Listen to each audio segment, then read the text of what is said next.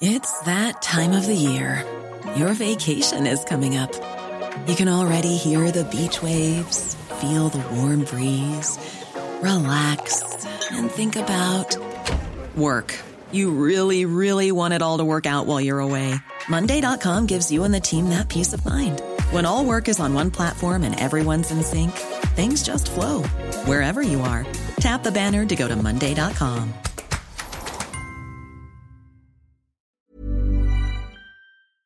Se lever. On va rejoindre nos envoyés spéciaux sur l'A six, à Chilly, Mazarin, sur l'autoroute A un, tout près de Dourdan, également dans l'Essonne, où le convoi de la coordination rurale est en train de repartir. Et enfin à Bruxelles, où se trouve le président Macron. Il doit prendre la parole d'ici quelques instants. On écoutera ce qu'il a à nous dire. La F N S E A a appelé à la fin du mouvement après les nouvelles annonces du gouvernement qui ne résolvent pas les problèmes de fond, mais qui remettent un tout petit peu d'ordre dans le chaos dans lequel est plongé le monde agricole. Mais attention, les ferments de la colère sont toujours là. Ils rejailliront sans doute bientôt, peut-être à la fin du mois de février, pendant le salon de l'agriculture.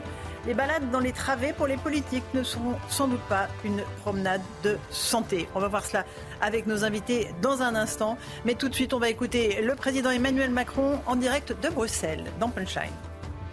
De ce Conseil européen extraordinaire, important, qui fait suite à celui de décembre dernier. En décembre, nous avions réaffirmé la position qui est la nôtre depuis le début de la guerre, l'unité et le soutien très clair des Européens aux Ukrainiens.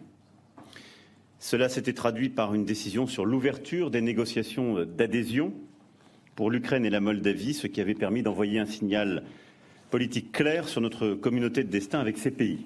Voilà, Emmanuel Macron, on va attendre le moment précis où il va s'exprimer sur l'agriculture, puisque c'est vraiment le cœur de l'actualité en France. On est avec Patrick Legras, porte-parole de la coordination rurale. Bonsoir à vous, merci d'être avec nous. Bonsoir. Céline Pina, politologue, journaliste à Causeur. Bonsoir. Nous sommes avec Rédha Belladj, porte-parole de l'unité S G P Île-de-France. Bonsoir à vous.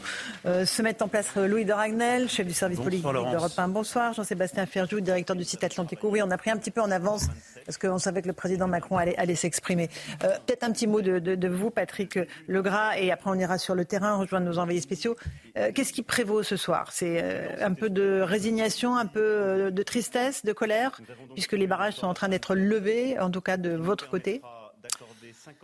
Alors on va faire un petit retour de vingt-quatre heures, puisque moi hier j'étais à Amiens, où il y avait une mobilisation exceptionnelle également. On a fait une...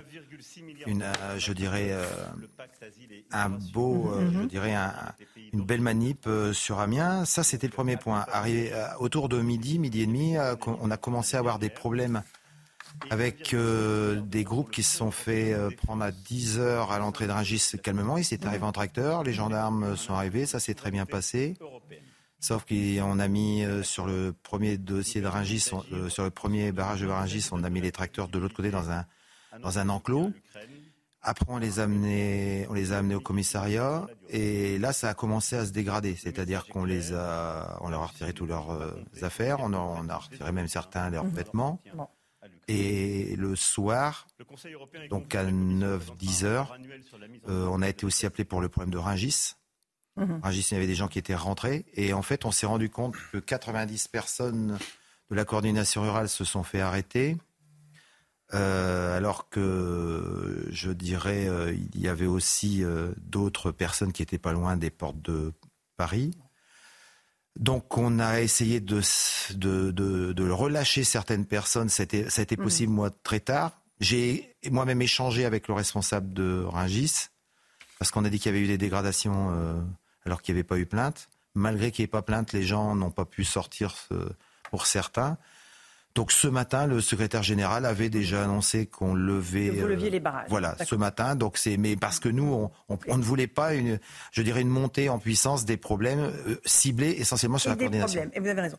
Justement, on va rejoindre euh, Maxime Leguay qui se trouve avec le convoi de la coordination rurale qui rentre vers Agen. Maxime, expliquez-nous un petit peu où, où, où vous en êtes et quel est l'état d'esprit autour de vous. Oui, euh, bonsoir euh, Laurence. Effectivement, je, je me trouve à l'intérieur euh, du euh, tracteur de Christian qui a bien voulu euh, m'accueillir. Euh, j'ai suivi avec euh, les agriculteurs de la coordination euh, rurale euh, ce discours de Gabriel Attal. Vous avez été déçue une nouvelle fois, celle de trop, et donc vous prenez la route, vous rentrez vers Agen, expliquez-nous. Oui, alors on repart sur Agen, disons qu'on est déçus, on a voulu continuer à aller plus loin, on nous a défendus et on repart euh, comme euh, des, des, des enfants euh, qu'on qu'on traite à la maternelle, qu'on ne pourrait pas dire qu'on traite, qu'on manipule, et ce gouvernement, il y en a marre. Aujourd'hui, il faut qu'on avance. Alors, j'espère que tous les électeurs, aujourd'hui, qui nous écoutent, quand on voit tous les problèmes qu'on rencontre, il faut que quand vous allez voter, les gars, vous avez un bulletin de vote, il faut s'en servir. C'est là qu'on va avancer. Voilà, voilà. Aujourd'hui, on est bloqué. Quand je vous dis qu'on est bloqué, c'est à vous, tous, qu'on arrive à faire des choses. On nous a donné un droit de vote, il faut le faire. Il faut voter.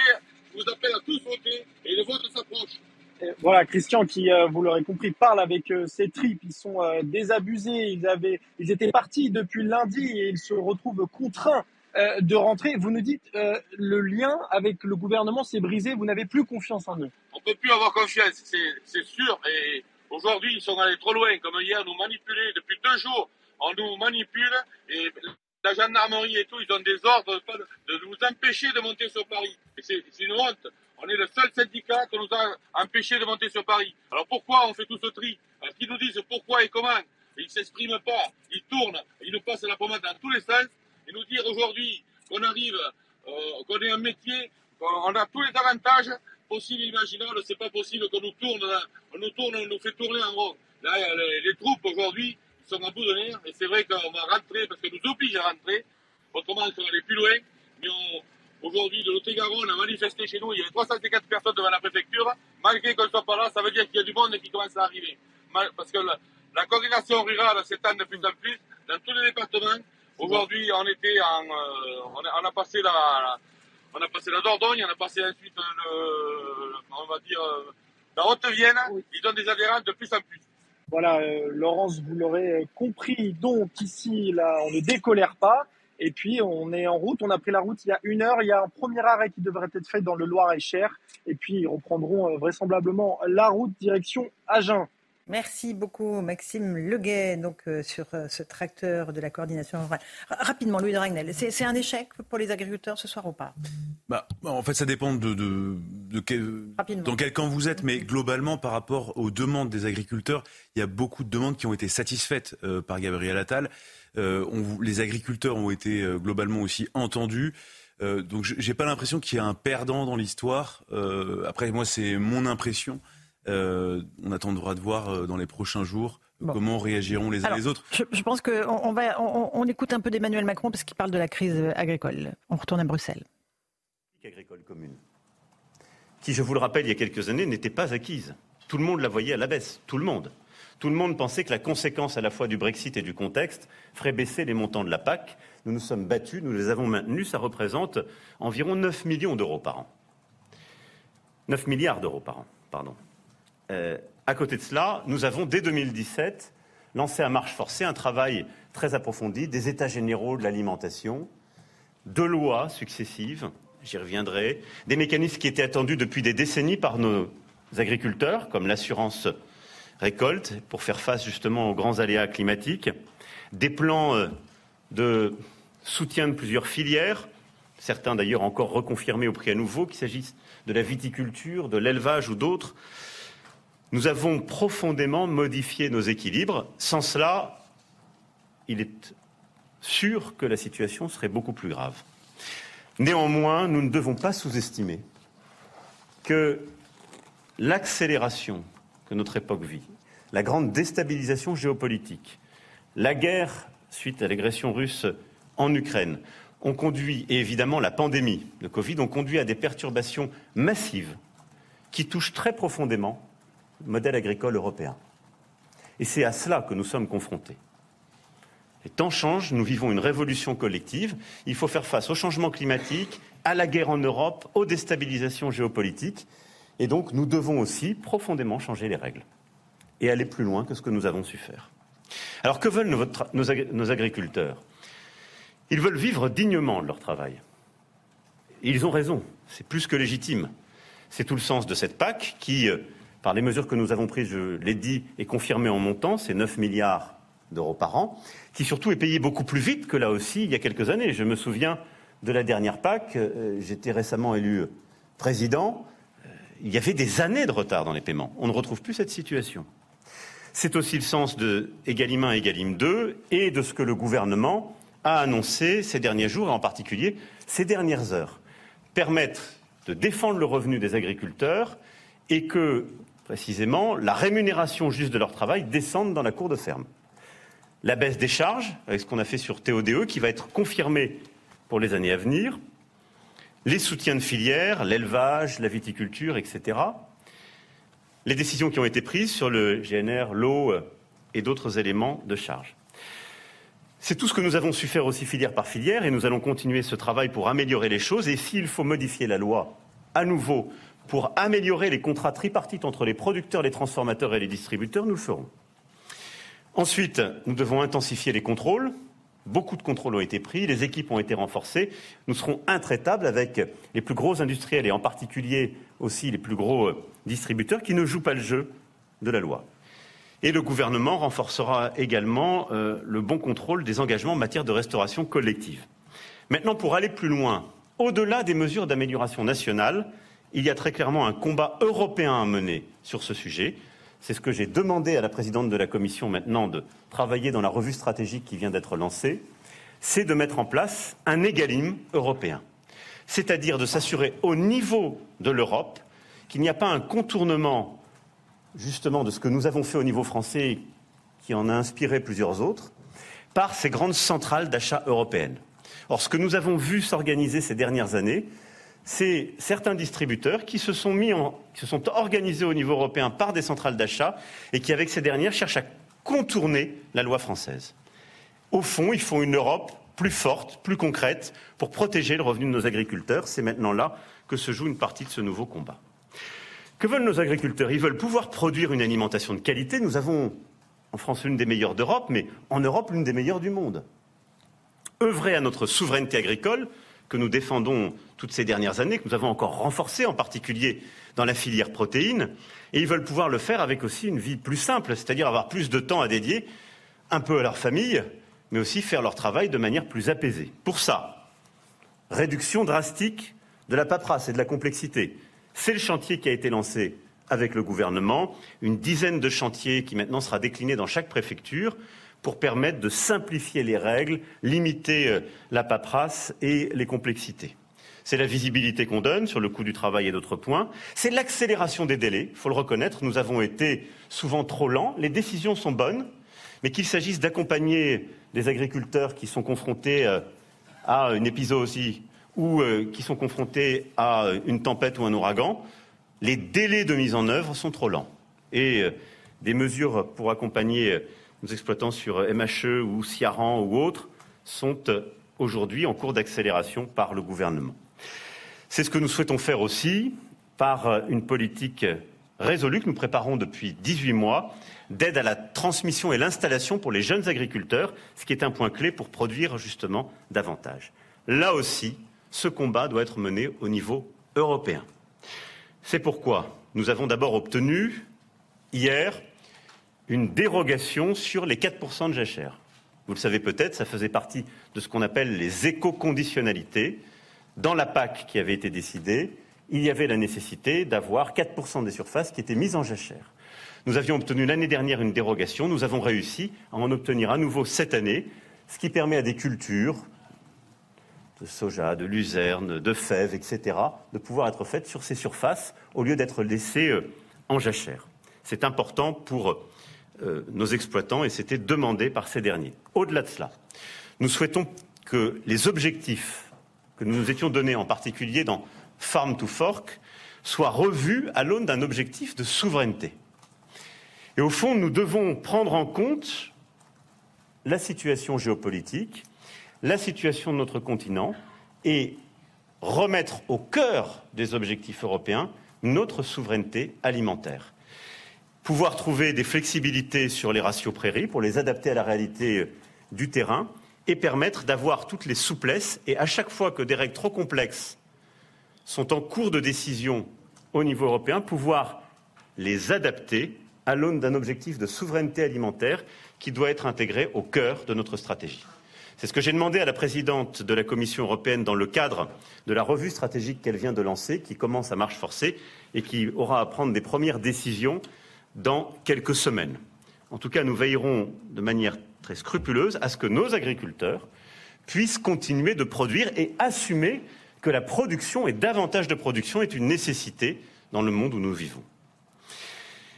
Enfin, nos agriculteurs, à juste titre, ils veulent que les règles soient les mêmes pour tous. Et je dirais que c'est une forme de bon sens. Et nous avons toujours été à leur côté pour cela. C'est un engagement que j'avais pris dès deux mille dix-sept, pas de surtransposition. Nous avons d'ailleurs eu l'occasion de corriger des surtranspositions qui existaient. La surtransposition, c'est quoi? C'est quand nous, Français, on a tendance à prendre des règles qui sont encore plus dures que ce qu'on décide au niveau européen. Ça avait été fait par le passé, nous n'en avons plus pris par voie législative depuis deux mille dix-sept. On en a même corrigé, vous vous souvenez peut-être du fameux débat sur les néonicotinoïdes. Nous allons poursuivre ce travail, il y a encore des points qui sont à, à travailler et améliorer. Nous souhaitons aussi que, quand des décisions sont prises par l'agence française, elles soient coordonnées au niveau européen, et c'est là où il peut y avoir des différences qui existent, et et que nous allons donc corriger. Et donc, sur toutes les, les restes de surtransposition ou les décisions où les agences françaises vont plus vite que la machine européenne, là-dessus, c'est le chantier qui a été lancé par le gouvernement. Nous adapterons les choses pour que la France, en quelque sorte, aille toujours au rythme européen et pas plus vite. À côté de ça, j'ai demandé aussi au gouvernement qu'on soit plus efficace dans les dérogations. Parfois, il est prévu, même dans les textes européens, qu'on puisse, sur tel ou tel produit, pendant telle ou telle saison, déroger. Producteurs de cerises le savent ô combien. Il faut qu'on puisse le faire vite quand c'est nécessaire. Et donc déconcentrer la décision au niveau des préfets. Mais là aussi, on a besoin d'une Europe plus claire. Au-delà de ce que nous, on va améliorer au niveau français. Et donc, euh, nous, on va... J'ai demandé à la présidente plusieurs choses. D'abord, qu'il y ait des contrôles homogènes au niveau européen. Et ça fait Cinq ans que la France se bat sur ce sujet. Qu'est-ce que ça veut dire de manière très simple? Quand on a une règle européenne qui est transposée de la même manière partout entre nos agriculteurs, il faut qu'elle soit contrôlée de la même manière dans tous les pays. C'est pourquoi nous demandons la mise en place d'une force européenne de contrôle sanitaire et, et agricole, force européenne qui puisse éviter justement les, la concurrence déloyale qui peut exister au sein même des pays parce qu'il y a trop de différences entre la manière dont les textes sont appliqués. Ceci n'existe pas. Aujourd'hui, c'est renvoyé à des différences entre pays, ce qui n'est pas satisfaisant. Et puis l'autre point, c'est que les règles doivent être les mêmes à l'intérieur et à l'extérieur, si je puis dire. Quand on impose des règles de production à nos agriculteurs, ils peuvent les comprendre, si c'est pour eux, le bien-être de la population. Et on leur a demandé beaucoup d'efforts. Et c'est la profession, sans doute, qui a fait le plus d'efforts et porté le plus de transformations ces dernières années, ces dernières décennies. Mais ce qui est incompréhensible, et ce que moi-même je ne sais pas expliquer, c'est lorsque nous imposons des règles pour ce qu'on produit en Europe et qu'on laisse importer des produits qui ne respectent pas ces mêmes règles et qui viennent hors d'Europe. C'est ce qu'on appelle les clauses miroirs. La règle qui vaut à l'intérieur pour la production doit valoir à l'extérieur quand on facilite les importations. C'est simple, c'est de bon sens, mais on ne le fait pas assez. C'est pour cette raison même qu'aujourd'hui, dans l'état des textes du Mercosur, la France s'oppose et continuera de s'opposer à cet accord de libre-échange avec la région Mercosur. Je l'ai dit encore très clairement au président Lula il y a quelques semaines, je l'ai dit à tous mes homologues, je l'ai redit là, et je me félicite que les discussions sur la base du texte qui était justement soumis aient bien été suspendues comme nous le demandions, et qu'elles n'ont pas été conclues à la va-vite comme certains menaçaient de le faire. Pourquoi? Parce que on demande simplement que les règles environnementales et sanitaires qu'on impose à nos agriculteurs et à plusieurs autres professions, eh bien, soient les mêmes du côté, justement, des pays à qui on est en train d'ouvrir nos portes. Sinon, ça n'est pas juste. La France maintiendra cette position parce que c'est une position de cohérence, de clarté, de solidité. Ensuite, ce qu'on a demandé aussi à la Commission européenne, et ce sur quoi on va continuer de se battre, c'est que lorsqu'on prend de telles décisions, elles soient clairement mise en œuvre. Je vais prendre un exemple très simple et très clair. Nous avons interdit, nous, de mettre des antibiotiques de croissance pour nos poulets. Pendant des décennies, on faisait ça. Mauvaise pratique, il y avait des risques sanitaires. Nous l'avons interdit pour tous les producteurs européens. Nous avons, ça a été une initiative française. On n'a pas attendu ce qui est en train de se passer là. Il y a maintenant près de deux ans, fait prendre un texte européen qui est une vraie clause miroir, en disant tout ce qu'on importe doit aussi interdire l'utilisation de ces antibiotiques de croissance. Simplement, aujourd'hui, on ne le contrôle pas. Et donc, nous avons demandé que cette force, justement, sanitaire et agricole européenne puisse être mise en place au plus vite, et surtout que les clauses miroirs qu'on prend, eh bien, elles soient contrôlées. C'est un combat qui est essentiel pour nos agriculteurs, il est essentiel pour la France. C'est un combat de cohérence, c'est un combat d'honnêteté vis-à-vis d'eux, c'est un combat de souveraineté. Comment appeler à la souveraineté alimentaire européenne? On se bat depuis six ans pour elle. J'ai fait des discours au Salon de l'agriculture dès deux mille dix-sept, deux mille dix-huit pour cette souveraineté alimentaire européenne. Si on impose des règles à nos agriculteurs et que soit on n'impose pas les mêmes aux produits qu'on fait rentrer, soit on ne les contrôle pas, ça n'est pas sérieux. Et donc nous allons continuer de nous battre pour que, quand une règle est imposée à l'intérieur, elle soit imposée à l'extérieur et pour que les contrôles soient au rendez-vous. Ensuite, je disais, nos agriculteurs demandent que les règles soient les mêmes pour tout le monde, ce qui évidemment conduit à examiner de près la situation de, euh, des imports agricoles venant d'Ukraine. Débat qui a été au cœur de beaucoup de discussions dans euh, beaucoup de pays européens. Nous avons ainsi obtenu qu'on mette en place des règles plus strictes pour éviter les abus très clairs et les déstabilisations qu'on a vues ces derniers mois. On a ainsi obtenu que pour les céréales, il y ait un mécanisme de sauvegarde renforcé en cas de perturbation du marché, ce qui permettrait des mesures d'intervention si les céréales venant d'Ukraine qui sont mises sur le marché européen viennent à déstabiliser de manière trop importante nos cours, les prix ou créer une concurrence qui serait déloyale, avec différents mécanismes qui peuvent être de bloquer, d'intervenir sur les prix ou autres. Pour ce qui est des œufs, des poulets, du sucre, nous avons obtenu des mécanismes de protection en reprenant l'historique des volumes deux mille vingt-deux et deux mille vingt-trois, et donc dont le premier semestre deux mille vingt-deux avec des chiffres qui étaient plus historiques, et qui, au-delà de volumes ainsi définis, nous permettent de rétablir des droits de douane. Au fond, je vais être simple, oui pour aider l'Ukraine dans un contexte de guerre, non pour créer une situation de concurrence déloyale qui profite à quelques milliardaires ou à quelques grands industriels qui ne respectent pas nos règles. Là aussi, c'est du bon sens. Eh bien, c'est ce qu'on a obtenu en changeant ainsi ces règles. Vous l'avez compris, ces derniers jours, ces dernières heures, nous avons obtenu des avancées substantielles, qu'il s'agisse de la question des jachères, de l'Ukraine ou du Mercosur. Plus largement, nous avons obtenu de pouvoir lancer un travail de révision en profondeur de la logique et de l'approche européenne. Et je remercie la présidente de la Commission qui a entendu cette demande, qui a lancé cet exercice de dialogue stratégique.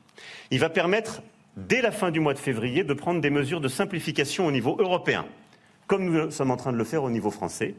Mais il va surtout nous permettre d'intégrer beaucoup mieux qu'on ne l'avait fait dans une P A C qui avait été pensée avant ce nouveau contexte géopolitique, d'intégrer le changement de logiciel dans lequel nous vivons.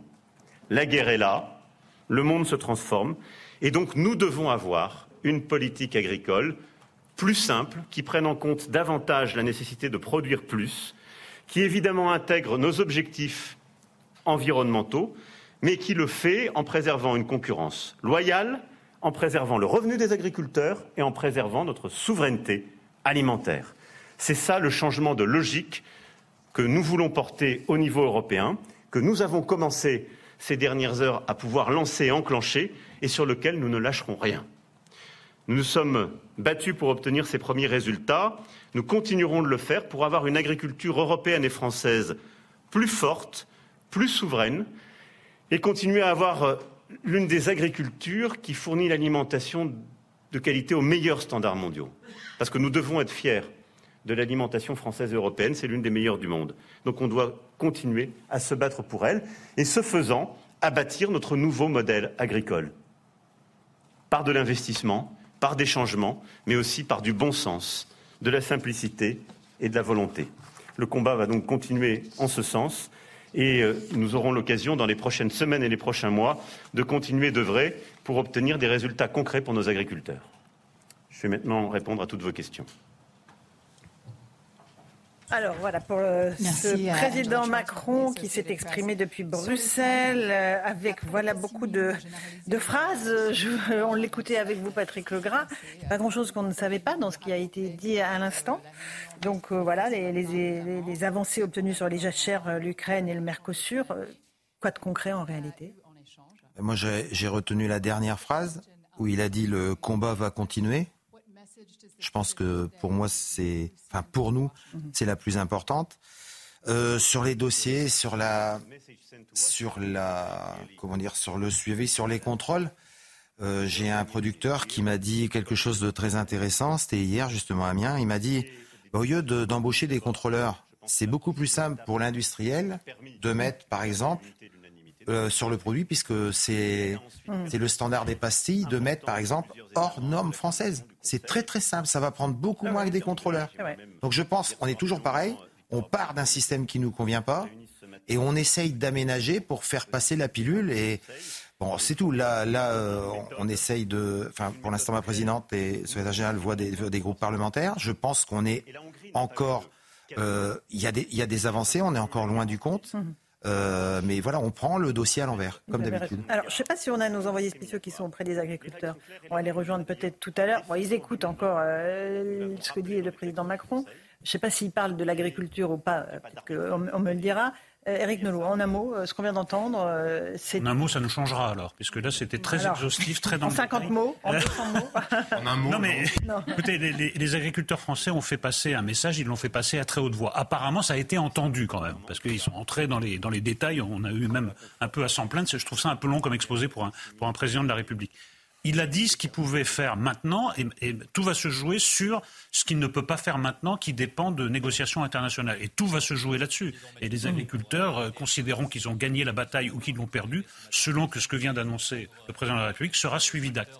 Moi, ce qui m'étonne quand même beaucoup dans ce genre d'exposé, c'est qu'un président de la République, donc celui qui occupe la plus haute charge de l'État, vient nous dire « Nous savions que les centrales d'achat contournaient la loi ».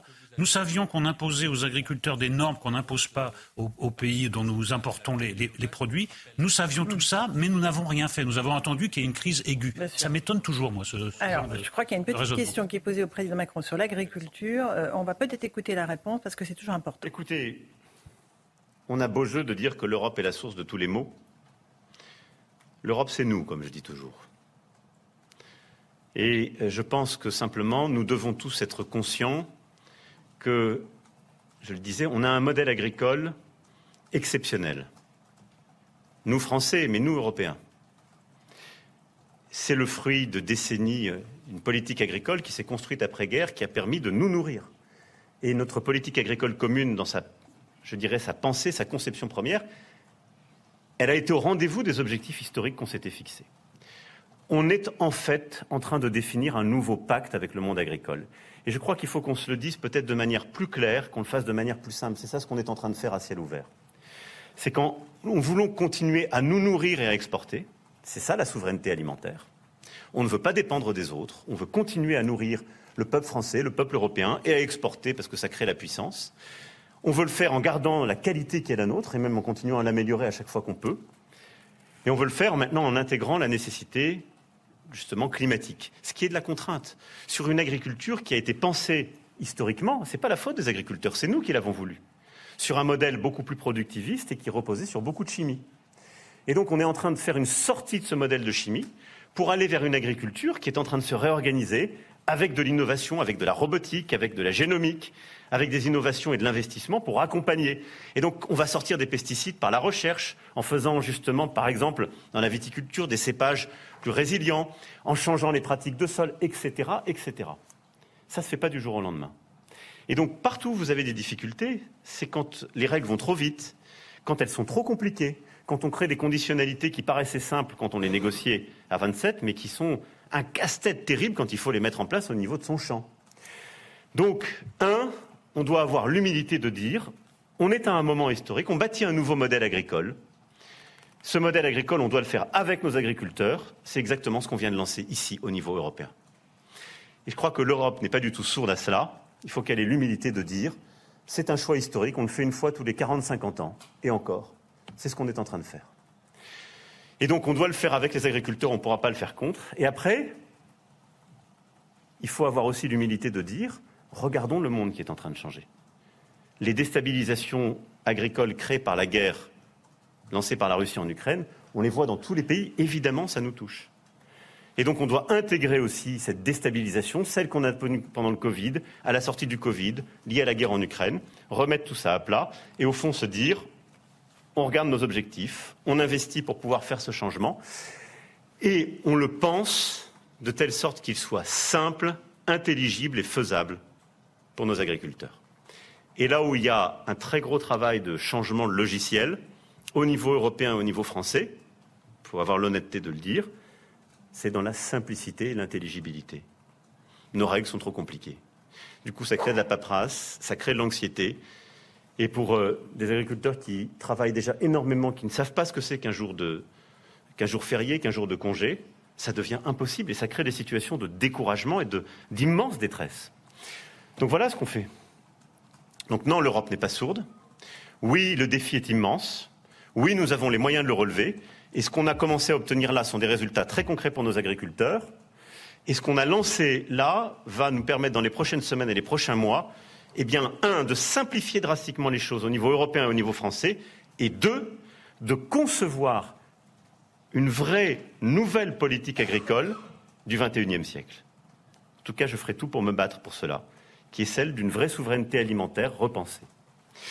Et donc, euh, voilà ce que nous sommes en train de faire. Face à cela, je pense que ce qui a été annoncé par le Premier ministre et les ministres euh, tout à l'heure, ce que je viens de vous dire là aussi de nos avancées européennes, correspond, euh, je le sais, à beaucoup des attentes qui étaient, euh, qui étaient là. Et donc, je pense que le retour au calme, il y a aussi beaucoup d'agriculteurs qui... Euh, Ont, euh, ont beaucoup de travaux, je le sais, à faire et, et, et, et euh, qui sont euh, aussi largement mobilisés, est une nécessité. Je pense que ce retour au calme, et j'en prends ici l'engagement, ça ne doit pas être un retour à la situation d'avant. C'est-à-dire que nous, maintenant, il faut mettre en place et mettre en œuvre très vite ce qui a été décidé et aller au bout des engagements qui ont été pris. Et donc, très concrètement, j'attends, moi, du gouvernement qu'il mette en place très rapidement tout ce qui a été décidé, qu'ils travaillent à marche forcée, avec en particulier concertations qui sont lancées dès demain par les préfets dans chaque département, les mesures de simplification, qu'on puisse avoir dès les prochains jours à nouveau des décisions concrètes, le plus tard pour le salon de l'agriculture, des décisions très concrètes de simplification qui ont été annoncées, que les plans viticulture-élevage soient mis en place là aussi de manière très rapide. Et j'attends de la Commission européenne que le dialogue stratégique qui a été lancé puisse nous permettre d'aboutir là aussi à des simplifications concrètes et tangibles dès la fin du mois de février. Et là, on sera en rendez-vous. Et on continue. Et nous nous battrons. Voilà pour Emmanuel Macron sur une question sur l'Europe est-elle sourde aux, aux demandes des agriculteurs, des agriculteurs. Le président qui a appelé au calme, retour au calme. Patrick Legras, de la coordination rurale. Le retour au calme est une nécessité. Ça ne veut pas dire que c'est un retour à la situation d'avant. Il faut aller au bout des engagements qui ont été pris envers nos agriculteurs. Euh, est-ce que ce retour au calme, euh, vous l'entendez ? Et est-ce que pour vous, euh, vous ne laisserez pas passer le... Euh, voilà, c'est comme s'il ne s'était rien passé, en fait ? Comme j'ai dit au départ, pour nous, il l'a dit lui-même, le combat va continuer. Sur ce, le retour au calme, c'est un choix que nous avons fait. Sur le dossier, où quand il parle de filière, ça, c'est pas des choses qui nous plaisent énormément, parce que nous, les filières, euh, c'est pas le problème des filières. C'est un discours qu'on entend depuis cinquante ans. Elle, ça, ça ne nous interpelle pas. Nous, le seul combat qui nous intéresse, c'est la base, c'est les agriculteurs. La filière, ça m'ennuie qu'il, qu'il, qu'il, qu'il utilise ces mots-là parce qu'on on sait que c'est, c'est pour un autre syndicat. Ah, c'est l'autre syndicat. Ah oui, filière, les filières, c'est pas les nôtres. Nous, on n'a jamais parlé de filière. Mm-hmm. Vous, vous aurez d'autres invités, vous leur poserez la question. Mm-hmm. Et, et pareil, avoir des aides, ça ne nous intéresse pas. Nous, c'est clair, c'est des prix, pas des primes. Mm-hmm. Donc après, il y a des volontés. Moi, ce que je retiens aussi, c'est la date de fin février, parce qu'il sait très bien que comme on est parti, euh, on va pas lâcher l'affaire. C'est pas le style de la maison. Euh, les gens euh, sont repartis dans le quarante-sept. Et le, le, je peux vous dire, ou, d'ailleurs, c'est pas un scoop. C'est, je peux vous dire que le salon agricole, ça va être compliqué euh, bah, c'est ce que pour lui. Disais. Et ça va être, ça va être une, une force phénoménale pour nous, parce qu'on aura aussi nos syndicats, on aura les gens qui n'étaient pas syndiqués, qu'on va essayer de leur expliquer pour qu'on arrête, parce que c'est aussi, aussi le problème. Chez nous, il faut qu'on gère nos troupes, c'est facile. Le, le, le nombre de personnes qui nous ont rejoints ou qui sont en train de nous rejoindre, c'est très compliqué parce que c'est des gens qui n'ont pas forcément cette discipline, ces, ces explications, qui sont venus parce qu'ils ont dit, ben oui, vous avez raison, on se fait avoir. Donc tout ça, ça demande du temps, ça demande de, du calme et ça demande de l'organisation. Oui, et un peu de repos aussi. On, on a cette image du président Macron qui est à Bruxelles. Euh, en bas, à, à droite, vous avez des agriculteurs qui écoutent ce qu'il dit sur l'autoroute A six, même si, en réalité, le président Louis Dragnel n'a rien annoncé de nouveau. Hein. Il est revenu sur les, non, il a fait, les avancées des derniers jours. Il a fait une sorte de synthèse de ce qui a été dit tout à l'heure par Gabriel Attal et notamment Bruno Le Maire. Mais on voit surtout, si on regarde la dimension politique, Emmanuel Macron cherche systématiquement à justifier ses décisions passées pour surtout essayer de montrer euh, à la fois la cohérence de sa politique, alors que euh, si elle était réellement cohérente sur le, la question agricole, euh, je pense qu'on n'aurait pas vécu les dix derniers jours, et surtout dans la perspective des élections européennes. Ce qu'il essaie, ce qu'il aimerait qu'on retienne et qu'on se dise de sa politique, c'est que grâce à lui, euh, eh bien, il y, a un, il y aura peut-être un nouveau modèle agricole européen et que le, la défense de la souveraineté nationale n'est pas incompatible avec la souveraineté européenne, parce qu'il sait euh, qu'en France, dès qu'il reviendra à Paris, euh, la campagne reprendra son cours, euh, la campagne européenne, euh, et, et le Rassemblement national, la droite, les droites de manière générale, vont lui reprocher euh, cette sorte de double discours, vont lui demander euh, des clarifications et vont l'appeler à plus de cohérence. Vous avez raison. On va partir tout de suite sur le terrain. On est sur l'autoroute A un avec Anne-Isabelle Tollet, Bambagay. Qu'est-ce qui se passe autour de vous? Bonsoir Anne-Isabelle. Ça y est, les tracteurs repartent. Bonsoir Laurence. En effet, une grande partie des tracteurs, la majorité des, part- des, des tracteurs qui sont arrivés cette nuit sont repartis vers euh, Arras et le Nord-Pas-de-Calais. L'autre partie, en revanche, ils sont à peu près euh, une centaine, cent cinquante on va dire, qui sont arrivés en toute fin d'après-midi. Eh bien, restent. Pourquoi? Pour ne pas avoir fait le trajet pour rien et pour quand même euh, maintenir euh, cette mobilisation. Ce qu'on nous dit ici... Figurez-vous qu'ils n'ont pas écouté le président Emmanuel Macron, parce que pour eux, ce ne sont que des paroles et des paroles. Et d'ailleurs, ils ont chanté toute la journée la chanson de Dalida et d'Alain Delon, paroles et paroles, parce que tant qu'il n'y a pas d'écrit, eh bien, ils n'y croient pas.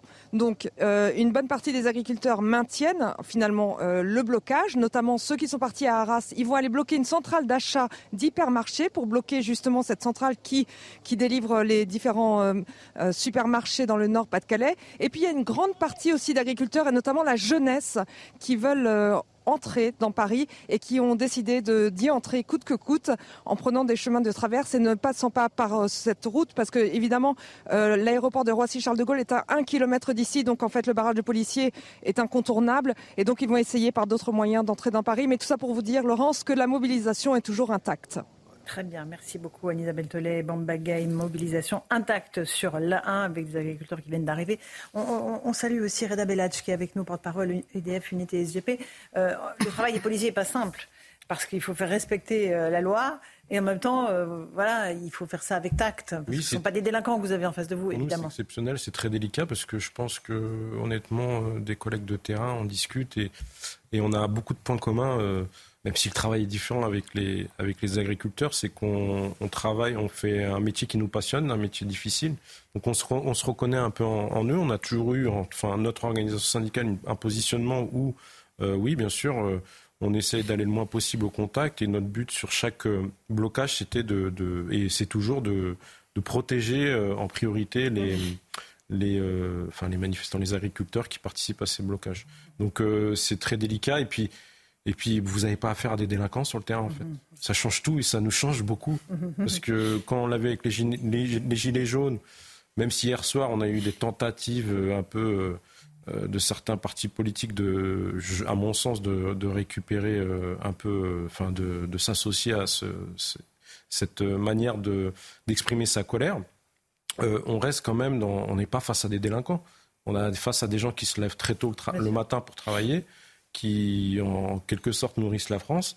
Donc euh, on est plus que touchés, puis on se sent un peu, entre guillemets, solidaire. Donc on essaye de suivre pour le coup les instructions au maximum de notre ministère, de la préfecture de police. Céline Pina, on a eu ces images effectivement des blindés face aux tracteurs, on a eu plusieurs allocutions euh, aujourd'hui du Premier ministre, de quatre ministres au total, du Président de la République...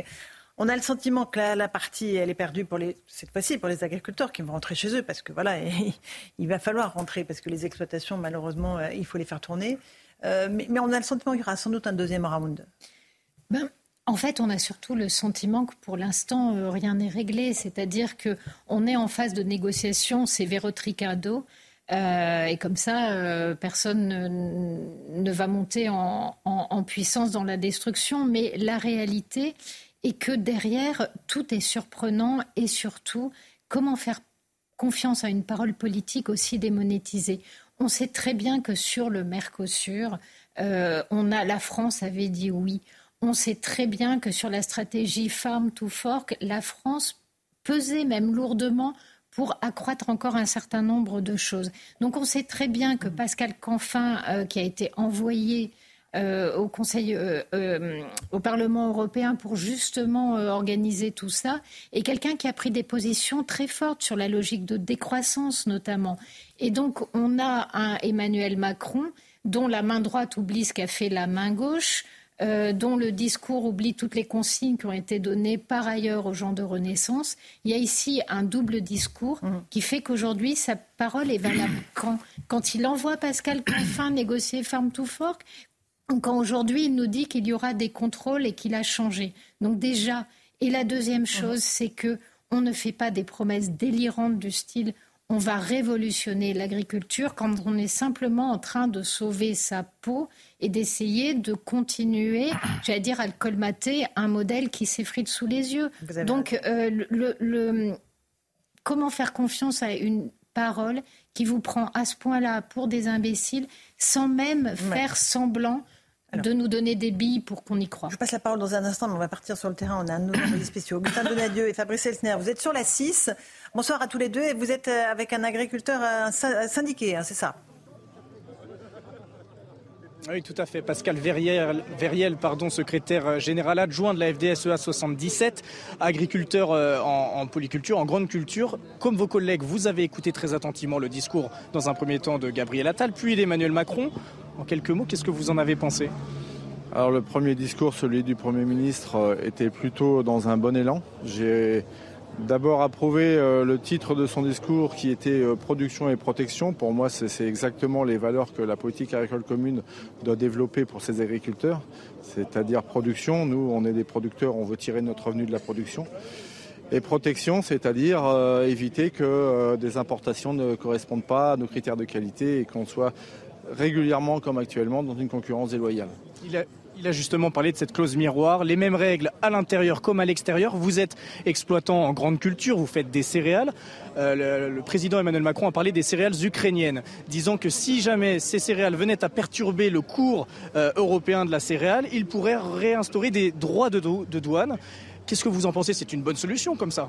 Alors effectivement, je vous ai parlé du discours du Premier ministre. Sur le discours du président, je suis un petit peu plus dans l'expectative. Pourquoi ? Alors c'est-à-dire que... Euh, On ne sent pas euh, dans ce discours une volonté plus aussi ferme. J'ai l'impression qu'on est encore souvent dans du en même temps, c'est-à-dire qu'effectivement tous les points qu'on réclamait sont abordés, mais ne sont pas approfondis et sont euh, souvent incomplètes. Euh, en ce qui concerne euh, les céréales ukrainiennes, on va partir sur une référence qui est déjà tronquée, puisque la référence deux mille vingt-deux, euh, beaucoup d'importations avaient déjà eu lieu et les seuils étaient déjà très élevés. Donc euh, c'est un peu tard pour se préoccuper de ce sujet-là.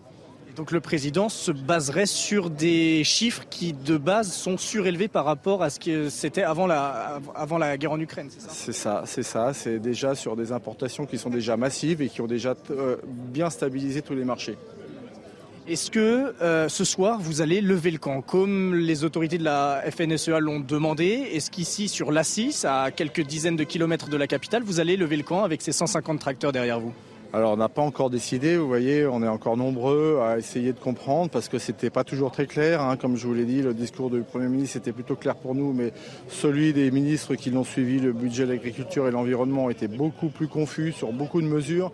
Donc on a besoin de temps pour décrypter tout ça. On a réclamé certaines garanties également. Donc euh, tant que ces demandes ne sont pas satisfaites, c'est pas encore évident qu'on parte ce soir. Effectivement, vous demandez notamment des précisions sur les dates effectives des décrets. À quel moment ces décrets seront-ils appliqués? Merci beaucoup Pascal Verriel d'avoir été avec nous en direct sur CNews. Ici, la vie continue avec ces agriculteurs qui ont suivi les deux discours de Gabriel Attal et Emmanuel Macron très attentivement sous ce barnum, avec évidemment une télé. Et chacun eh bien, est en train de débriefer à l'heure, à l'instant où je vous parle, de ces annonces du président et du Premier ministre. Merci beaucoup Augustin Donadieu, Fabrice Elsner. C'est intéressant d'entendre que c'est... En fait, le discours du Premier ministre était plus clair que celui du Président de la République, qui était un peu plus confus euh, en réalité. Bon, voilà, euh, c'est le, l'avis des agriculteurs, euh, en tout cas, Jean-Sébastien Ferjou, du site Atlantico, bonjour. Gabriel Attal n'est pas énarque. Et on le voit, Emmanuel Macron, structurellement, a toujours parlé d'audace, de révolution. Euh, nous a vendu une start-up nation, alors qu'il est start-upper comme moi, je suis boulanger ou agriculteur pour le coup, mmh. et que Gabriel Attal, c'est au moins, ça ne veut pas dire qu'il a réglé la situation, il y a des revendications qui vont, euh, qui vont demeurer, mais au moins il parle français, il parle un français intelligible, là où Emmanuel Macron parle de manière générale comme le système, entre guillemets. Ça ne veut pas nécessairement dire d'ailleurs que ce soit plus critiquable sur le fond. Simplement, on voit que c'est cette mentalité-là qui nous a menés dans le mur. Et c'est aussi cette mentalité-là qui refuse de regarder en face un certain nombre de problèmes. Parce qu'il n'y a pas que des réponses de l'ordre de tableur Excel. Il y a aussi une révolution de structure, pour le coup, mais celle de l'État. Parce que ce qui se passe là, la folie normative et les charges qui pèsent, parce qu'on peut essayer de se renvoyer la balle qui profite le plus sur le dos de l'autre. Est-ce que ce sont les groupes de l'agroalimentaire? Est-ce que c'est la grande distribution? Est-ce que ce sont les grands agriculteurs au détriment des petits? Tous ont le même problème, le poids de l'État, parce que le poids de l'État, c'est un coût économique. Quand vous comparez les charges de la nation France, finalement, par rapport aux charges, par exemple, en Allemagne, vous voyez que ce coût-là, il pèse sur tout le monde. Parce que si vous êtes la grande distribution, vous êtes obligé... justement, de répercuter ça dans vos prix aussi. Mais ça, c'est une question que jamais le Président de la République n'accepte de regarder en face. Vous voulez dire quelque chose, Patrick Legras, de la coordination rurale?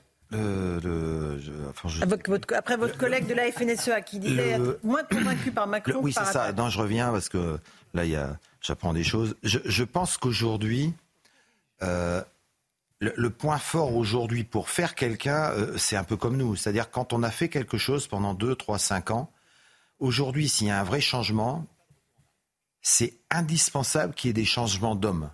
Je vais prendre un seul exemple qui n'est pas français, comme ça, ça sera plus facile. Moi, j'ai des collègues de travail euh, à Bruxelles qui m'ont dit que le pire ennemi de, de l'agriculture française, c'est M. Canfin. Je ne l'ai pas inventé. Et il m'a dit, c'est impossible que M. Canfin reste à Bruxelles pour appliquer cette, ces, nouvelles orga- ces nouvelles organisations donc, ou ces nouvelles politiques. Donc, je pense qu'arrive un moment, quelqu'un qui a été convaincu de choses qui, a été, qui ont été faites depuis des années, mm-hmm. aujourd'hui, on va lui dire euh, « bah écoute, maintenant c'est fini, à partir de lundi, tu vas changer, tu fais l'inverse ». Je pense que ça va être compliqué. C'est vrai. Hein. C'est, c'est, non, mais c'est alors, Eric, Eric Nolot. Au-delà, au-delà des différences entre Gabriel Attal et Emmanuel Macron, en fait, tout se réduit à une seule question, et cette question n'est pas tranchée, c'est « est-ce que… » le Président de la République, le Premier ministre, le ministre de l'Agriculture, Mme von der Leyen, ont compris qu'il n'était plus temps de financer. Voilà. Mm-hmm. Est-ce qu'ils ont compris ça et est-ce qu'ils vont Mais... prendre les mesures qui correspondent à, euh, cette, Eric, à la réponse à cette question? Est-ce que vous avez noté le nombre de fois où M. Macron a dit « j'ai demandé à la présidente ». Oui. Il l'a dit à peu près dix fois oui, dans le petit quart d'heure d'allocution qu'on a pris. C'est ça qui jette j'ai le doute. J'ai demandé, la France demande à la présidente de la Commission si elle veut bien écouter les doléances. C'est ça, C'est ça, ça la réalité doute. du jour. C'est Parce que nous fait, sommes oui. non plus euh, une grande puissance, nous sommes voilà, une des nations qui composent cette grande puissance. Non, il va attendre les réponses de Mme von der Leyen et ensuite revenir vers les agriculteurs. Oui, c'est ça qui jette le doute, en fait. Ah bah oui, oui, et puis même, c'est-à-dire que vous pouvez demander à la Commission, mais euh, moi, y a, j'ai une phrase qui m'a vraiment fait rire, mais elle dit quand même bien le degré de déconnexion de ce président. C'est à un moment donné, il dit « il faut trouver des flexibilités sur les ratios prairies ». Vous êtes président de la République, vous faites un discours... Vous avez tous les agriculteurs qui vous, vous écoutent. Pas noté celle-là. Cette phrase-là, mais normalement, vous lisez le discours et vous dites à votre conseiller « Non, mais ça, tu me l'enlèves, c'est pas, c'est juste pas possible. » Comment voulez-vous négocier politiquement et donc faire pression et donc rentrer dans un rapport de force quand déjà, lorsque vous vous exprimez pour essayer de faire passer un message à votre peuple, à, aux agriculteurs en colère, vous utilisez ce type de phrase? Ça veut dire déjà que vous n'avez pas compris où vous êtes, à qui vous parlez et ce qui est attendu. Ouais, c'est pas et au-delà de ça, il y a une réalité politique parce que vous disiez, enfin, vous évoquiez cette relation entre Emmanuel Macron et la présidente de la Commission européenne, mais la faiblesse de la posture française, et vous le rappeliez en parlant de Pascal Canfin, c'est que nous venons maintenant demander ce que nous souhaitions nous-mêmes euh, il y a encore euh, quelques mois. Donc on ne peut pas dire, il ne peut pas jeter, alors il s'est abstenu de pousser la logique jusque-là, mais il suggère que finalement la France serait, entre guillemets, victime de l'Europe. Mais non, nous avons... Nous avons consciemment soutenu, poussé Exactement. le fameux plan de la fourchette euh, à la force, à la, à la, à la, de la ferme, de la ferme à la fourchette, de la ferme à la fourchette. Et ça, oui, incontestablement, il faudra bien que cette responsabilité politique-là, Emmanuel Macron l'assume parce que c'est son gouvernement, sa politique et la vision idéologique qui est la sienne qui a mis en place ce système-là. Et puis au prochain, oui. au prochain problème écologique, il va se passer quoi ? Hop, l'agriculture, on la jette par-dessus les moulins oui. et on revient. Parce que pourquoi on a fait Farm to Fork ? euh, C'était pour justement pouvoir allier une baisse de la production réfléchie et la protection de l'environnement. Aujourd'hui, on dit la protection de l'environnement, ce qui n'est pas un mauvais environnement. Aujourd'hui, la protection de l'environnement, on s'en moque, mais ça va revenir. Non, donc on va faire pas, quoi voilà, brûler ce qu'on, ce qu'on met en place tous les deux jours. J'aimerais qu'on, qu'on s'intéresse à ce qui se passe à Bruxelles, parce qu'il y avait beaucoup de tracteurs euh, ce matin, en début de journée, qui euh, étaient rentrés dans la ville. Hein, à la différence de Paris, ils, sont, ils ont été autorisés à rentrer dans la ville. Et il y a eu des affrontements. Et, euh, mais là, c'est, je crois que ce n'était pas entre les agriculteurs et les forces de l'ordre, c'était plus entre des, des black blocs, pour le coup, ceux-là, on les connaît bien, et des agriculteurs. Je ne sais pas si on a le sujet de Florian Doré qui est prêt, mais on va écouter et regarder ce qui s'est passé à Bruxelles. Fumigène, pétard et canon à eau, Bruxelles est devenue l'épicentre de la colère du monde agricole. La situation dégénère au moment où les agriculteurs tentent d'entrer dans le Parlement, un face-à-face qui tourne désormais à l'affrontement. Pour chaque agriculteur présent, le message est le même. Les agriculteurs, on est de plus en plus mis sous pression par rapport à toutes les, toutes les contraintes, les normes environnementales, et cetera. On nous en rajoute chaque année. Le, le, le, le poids administratif dans les fermes est beaucoup trop élevé. Elles sont, elles sont imposées par des gens qui sont dans des bureaux, qui font même pas un jardin chez eux. Et ils viennent nous dire à nous qui sommes en bottes comment est-ce qu'on doit faire notre métier. Plus d'un millier d'agriculteurs venus des quatre coins du continent se sont donné rendez-vous pour bloquer la capitale européenne. Des scènes de chaos sous les fenêtres des institutions, alors que se tient en toile de fond le sommet européen. Une sécurité renforcée pour l'occasion. Pour ce délégué de jeunes agriculteurs italiens, c'est un moment clé pour se faire entendre. Tout d'abord, nous avons décidé de venir ici pour nous joindre à d'autres jeunes agriculteurs européens afin de créer une voie unique. Non pas contre, mais avec la coopération du Parlement européen et d'autres types de politiciens, parce que nous voulons sauvegarder notre tradition, notre qualité de nourriture. Alors que ce sommet était inési... Alors que ce sommet était initialement consacré à l'Ukraine, le dossier agricole s'est invité à la table des discussions. Ursula von der Leyen, la présidente de la Commission européenne, a promis de réduire la lourdeur administrative des agriculteurs. Voilà, autant pour moi, les premiers affrontements, c'était bien avec des agriculteurs. Et après, je crois qu'il y a les Black Blocs qui sont venus dans, dans la partie. C'est là que vous étiez euh, à Bruxelles, M. Legras ? Nous étions exactement au même endroit il y a une semaine. Et ce que nous voulons, c'est pour ça aussi que nous avons suspendu euh, cette façon de faire au niveau, au niveau de Paris, c'est que vous voyez ce qui se passe quand mmh. on n'arrive pas, et pourtant il y a du monde. Et voilà, on, on sait, nous, en, en organisation syndicale, jusqu'où on peut tenir et jusqu'où on peut faire. Mmh. Et là, on sentait bien qu'il y avait un mouvement, d'autres personnes, même si on est toujours, pour l'instant, aussi sollicité ou aimé par la population, on sentait que ça n'allait, euh, mmh. voilà, au bout de dix jours, l'énervement... Euh, Euh, la tension, euh, comme je disais tout à l'heure, vous voyez, euh, vous avez dit, euh, il y a des gens qui sont à un kilomètre des aéroports. Nous, euh, ce matin, mm-hmm. on avait euh, cinq ou six cents agriculteurs à cent cinquante kilomètres autour d'une ferme euh, avec nos tracteurs. Donc je pense qu'il y a parfois deux poids, deux mesures. Donc bon, c'est tout. C'est un, c'est pas notre choix, c'est une réalité. Et mm-hmm. on s'est dit, ça ne pouvait que mal se terminer euh, si on restait encore euh, une semaine ou deux semaines. Ouais. Et on a ces images en direct de Bruxelles, effectivement, où on voit encore quelques feux euh, qui euh, continuent de, de brûler. Louis de Ragnel, la situation euh, va forcément euh, aller décrescendo, alors que ce soit à Bruxelles ou dans d'autres pays, euh, selon les estimations des renseignements. Alors pour l'instant, ils sont en train de, d'essayer d'analyser comme de les... Oui, oui, parce que les, les annonces sont quand même encore récentes, celles de Gabriel Attal. Euh, mais ce qu'ils ce qu'ils vont regarder de près, euh, c'est comment se fait la séparation entre euh, ceux qui rentrent à la maison et ceux qu'on appelle les jusqu'au-boutistes. Dans tous les mouvements sociaux, tous les conflits oui. sociaux, il y a toujours la question des jusqu'au-boutistes, ce qu'on appelle les jusqu'au-boutistes. Donc c'est ceux qui, malgré, en dépit des annonces, des appels des organisations syndicales, veulent continuer le mouvement et souvent veulent le continuer en le durcissant. C'est toujours, euh, voilà. C'est, c'est ça le danger. Et M. Belladj, c'est, c'est souvent là d'ailleurs, en fin de manifestation, je dirais que les choses peuvent se compliquer. Oui, hein. C'est les craintes, c'est, comme je le disais tout à l'heure, c'est la radicalisation, c'est la récupération, c'est ça qui nous fait le plus peur. Et puis, ça, comme l'a dit le monsieur, des fois, ben, ça donne une vision au peuple qui est différente par rapport à, à l'expression et la problématique qu'on veut montrer aux, mmh. aux yeux et aux, aux yeux de tous, pardon. Donc euh, oui, on a, on a nous aussi en région parisienne, on a cette crainte-là. Donc on a toujours nos dispositifs et nos collègues, que ce soit de la direction de l'ordre public, de la circulation ou euh, les collègues de la, de la de l'agglomération parisienne qui sont sur le qui-vive au cas où, euh, oui. voilà. Euh, mais bon, pour, honnêtement, ouais, en ayant fait plusieurs maintiens de l'ordre, de manière générale, ça s'est quand même bien, s'est bien passé. On était face à des gens qui étaient très intelligents et qui, comme vous l'avez dit, bien, monsieur, dans l'intention, c'était sûr. Pas une intention de nuire. Et... Monsieur Legras. Pour, pour la petite histoire, hier soir à dix heures trente, euh, j'avais euh, des, des C R S devant moi et je les ai retrouvés devant l'Assemblée nationale euh, euh, cet après-midi. Et ils vous ont reconnu.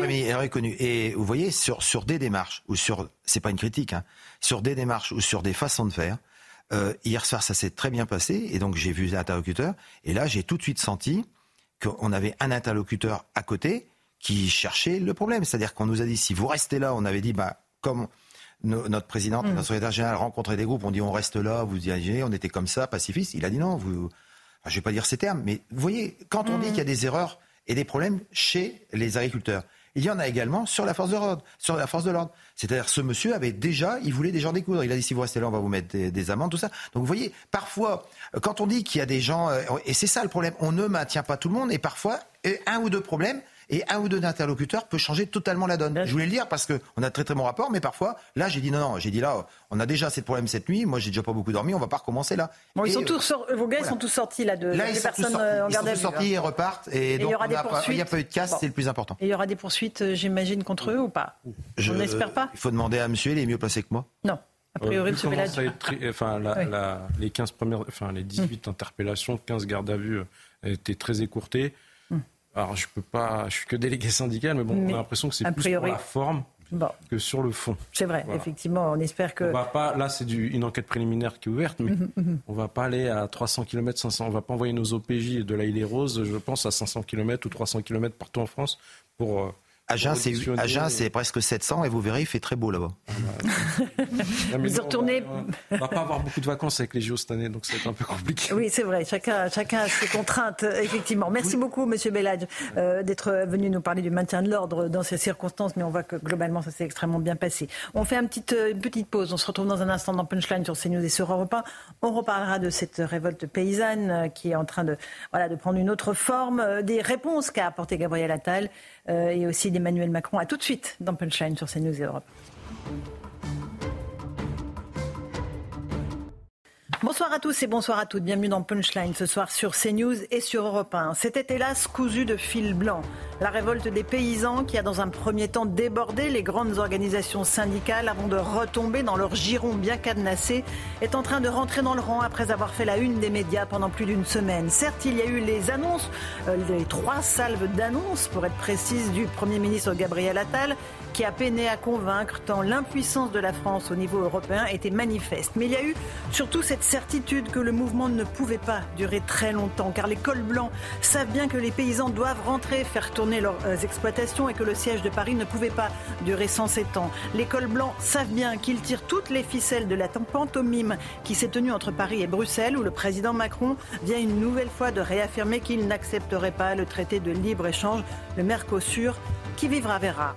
Le temps des paysans, c'est celui des saisons, des récoltes, des bêtes et des labours. Celui des politiques, ce sont des promesses, des paroles, des mots, encore des mots, toujours des mots, les mêmes mots. C'est ce que chantaient les agriculteurs sur les barrages aujourd'hui. Allez, on va voir ce qu'il y a derrière les mots ce soir dans Punchline.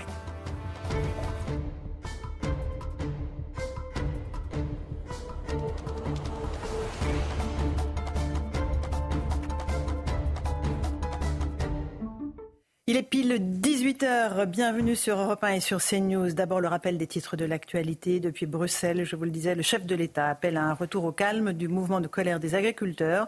La F N S E A appelle à suspendre les blocages. Dans le même temps, certaines collectivités dressent un premier bilan de ces derniers jours. À Agen, notamment, les dégâts sont estimés à quatre cent mille euros. Les mêmes mesures, les mesures censurées de la loi immigration vont-elles finalement être réintégrées ? Le groupe centriste au Sénat a déposé une proposition de loi dans laquelle figurent seize de ces dispositions, parmi lesquelles le durcissement des conditions d'accès au regroupement familial ou encore aux A P L. Le chef du Hamas attendu en Égypte pour discuter d'un nouvel arrêt des combats. Le responsable du mouvement doit étudier une proposition de trêve qui lui a été adressée. Six semaines d'arrêt des combats et un nouvel échange d'otages israéliens contre des prisonniers palestiniens. Enfin, cent dix-huitième jour de détention pour les otages détenus par l'organisation terroriste du Hamas dans la bande de Gaza. Trois de ces otages sont français. Ils se nomment Ofer, Orion et Ohad. Nous pensons à tous ces otages ce soir et à leurs familles. Nous demandons une fois de plus leur libération immédiate et sans condition. dix-huit heures zéro un sur Europe un et sur CNews. Nous sommes en plateau avec Louis de Ragnel, chef du service politique d'Europe un. Louis, bonsoir. Bonsoir Laurence. Jean-Sébastien Ferjou du site Atlantico, bonsoir. bonsoir. Avec Patrick Legras, porte-parole de la coordination rurale, bonsoir. Merci bonsoir. d'être avec nous ce soir encore pour nous parler de cette révolte des paysans. Céline Pina qui est journaliste et politologue à Causeur, bonsoir Céline. Bonsoir. Eric Nolot qui est journaliste et écrivain, bonsoir, bonsoir à tous. On On va partir, si vous le permettez, tout de suite sur le terrain pour voir ce que les annonces de Gabriel Attal et le discours d'Emmanuel Macron à Bruxelles ont provoqué du côté des, des agriculteurs sur le terrain. Mickaël Dos Santos, vous vous trouvez sur l'autoroute A un. Est-ce que le convoi est, est maintenu ou est-ce que les tracteurs partent ? Expliquez-nous ce qui se passe autour de vous. Écoutez, les agriculteurs ici sont pour la plupart satisfaits hein, après les annonces de, de Gabriel Attal et euh, la présence aussi et les annonces d'Emmanuel Macron à, à Bruxelles. Euh, les départs euh, se font au, au compte-gouttes hein, ici sur l'autoroute A un. On est à environ une trentaine de kilomètres de Paris. Un premier convoi hein, est déjà parti, des agriculteurs euh, de l'Oise euh, qui nous ont expliqué hein, devoir rentrer aussi pour euh, devoir gérer leur exploitation qu'ils avaient dû quitter pendant euh, plusieurs jours. Un autre convoi qui est lui arrivé dans la journée du Pas-de-Calais euh, devrait euh, quitter euh, ici ce point de blocage en fin de soirée aux alentours de vingt-trois heures à minuit. En ce qui concerne les autres, c'est ceux qui habitent à proximité de ce point de blocage dans l'Oise ou encore dans le Val d'Oise. Ils euh, devraient partir demain matin, ce qui veut dire qu'ils vont encore dormir ici ce soir avant de euh, enlever le, le, le barnum, les barnums qui sont ici, de euh, lever euh, le camp. Tout cela se fera demain. Pourquoi demain ? Parce qu'on attend des preuves par écrit et tous nous le disent. Ici, on ne partira qu'à une seule condition, que tout cela soit écrit. On ne fait confiance finalement qu'à moitié hein, au gouvernement après, euh, après les annonces qui ont été faites euh, cet après-midi. Et on nous le précise aussi, attention, on est venu, on repart, mais on peut aussi revenir. Ce n'est pas un départ tout à fait définitif, à moins bien sûr que le gouvernement apporte des preuves par écrit. Beaucoup, Mickaël Dos Santos, Thibault Marcheteau, voilà pour l'autoroute A un. On verra dans un instant si d'autres barrages restent. Patrick Legras de la coordination rurale, vous avez le sentiment, vous, que le gouvernement a entendu vos, vos doléances, que vous pouvez lever le camp tranquillement et retourner dans vos fermes, et que tout va très bien, Madame la Marquise ? Mais comme je vous ai dit, nous, la décision a été prise ce matin euh, parce que... De lever les barrages. Gérer, hein. Voilà, de lever les barrages parce qu'il fallait gérer les problèmes avec les forces de l'ordre où on était... Euh, plus ciblé, euh, enfin essentiellement ciblé. Même plus par... ciblé que les autres syndicats, vous pensez ? bah, euh, Trouvez-moi un autre syndicat ou un autre groupe qui a été, qui a six cents euh, gendarmes autour de chez lui à cent cinquante kilomètres là, à Souilly-sur-Loire. Hein. Pourquoi ? Vous faites peur à qui en fait ? J'en sais rien. À un gros syndicat ? Un grand syndicat ? Un syndicat rien. majoritaire ? J'en sais rien. Je pense pas au syndicat par lui-même, peut-être à ce qu'on pourrait dire sur certaines choses, sur certains dossiers, oui peut-être. Mais non, je pense pas qu'on fasse plus peur que ça. Euh, je dirais, on n'a jamais tapé qui que ce soit dans les autres syndicats. Donc euh, après, oui, peut-être qu'on n'a pas le même langage, on n'a pas les mêmes idées et on n'a pas, on n'a pas le. Ça, c'est voilà, sans la... nul doute. Voilà. Quand je disais que c'est cousu de fil blanc, euh, que tout ça en fait c'était joué d'avance, euh, vous êtes d'accord avec euh, ça ou pas ? Que oui. Finalement, voilà, euh, on savait que la colère, fallait la laisser s'exprimer, puis qu'après, on leur demanderait de ranger les tracteurs. Je pense que c'est, voilà, je pense que voilà, c'était, c'était. Alors, c'est pas du tout les mêmes raisons, mais oui, c'est. Je dirais, c'est. Je vous dis, quand le président parle de filière, mais on n'a pas de problème de filière en France. va falloir que la personne qui prépare son discours change. Mmh. Mais ils l'ont tellement fait, ils l'ont tellement dit depuis des dizaines d'années que c'est pas encore dans, je dirais, dans, dans, dans le verbe. Monsieur, euh, Eric Nolot, euh, une bataille perdue, une bataille gagnée pour les agriculteurs. Mais vous avez résumé l'affaire dans votre éditorial, qui vivra verra, parce qu'il y a eu des mesures immédiates, mais le gros de l'affaire, c'est euh, suspendu à la bonne volonté de, de Bruxelles. Moi, j'aurais préféré que le président de la République entre un peu moins dans les détails et prenne euh, un ton un peu plus martial en disant « Écoutez, ce que France veut, l'Europe le veut », d'autant que la France n'est pas la seule à le vouloir. Les, c'est, c'est pas seulement les agriculteurs français oui. qui se révoltent, c'est au niveau européen. Donc écoutez, il, il aurait fallu dire « ça va changer », tandis que là, on a l'impression que si Mme von der Leyen veut bien, si elle n'a rien contre, on lui demande gentiment, oui. il me semble que ce n'est pas tout à fait le ton qui convient à la situation. Là, il faut oui. vraiment une rupture. Euh, Monsieur Macron est un révolutionnaire autoproclamé, c'était son livre-programme. Ben, écoutez, il serait mmh. temps de, de passer de la révolution dans, dans les paroles, dans les écrits, à la révolution dans les actes. Jean-Sébastien Ferjou, il pourrait faire la politique de la chaise vide, comme l'avait fait le général de Gaulle à l'époque. Non, c'est inenvisageable aujourd'hui.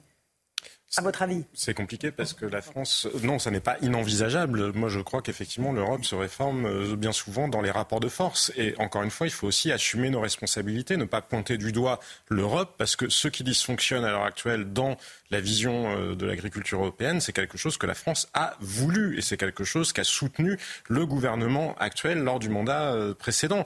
Donc oui, après, nous avons des partenaires. Aussi longtemps que nous sommes dans l'Europe, euh, ben oui, il faut savoir négocier avec les autres. Ça peut passer par, et ça doit passer par du rapport de force, d'autant que les mêmes mouvements existent ailleurs en Europe, oui, parce oui. que les mêmes causes ont tendance à produire les mêmes effets, sauf qu'elles sont pires en France, parce que, et c'est là aussi ce qu'il faut savoir regarder en face, il y a des mots auto infligés. La P A C, vous savez, depuis l'année dernière, elle est revenue, on, on la gère à nouveau au ah niveau oui. euh, national. Et c'est le aussi, zèle des petits hommes gris, rappelons, les fameux petits hommes gris. Rappelons aussi, rappelons aussi, rappelons aussi que, que, en ce qui concerne la P A C, la France est la principale bénéficiaire au niveau européen.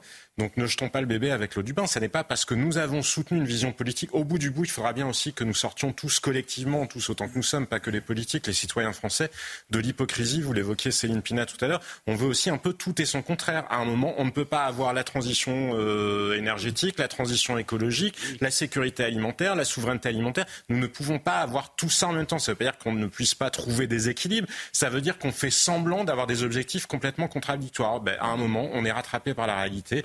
Là, l'Europe est rattrapée par la réalité. Eric Nolot, Laurence, en réalité, il y a une coalition entre les petits hommes gris et les petits hommes verts. C'est ça le problème. Et le géant vert, c'est oui, pour c'est une autre... Oui, mais ne, oui, mais ne nous dites... Oui, mais regardons en face. Oui, mais ne regard, ah bah oui. regardons en face nos responsabilités de citoyens, parce que ces oui. choix-là, ils ont aussi été validés. Oui, c'est ben, vrai. Mais bah, si, parce par, que le... par quels citoyens ils ont été validés, Jean-Sébastien ? bah, Par les gens qui votent. Mais quand va... oui, mais j'ai... Laurence, on peut en pas. deux mille cinq, vous le disiez, le... Vous, le disiez Céline...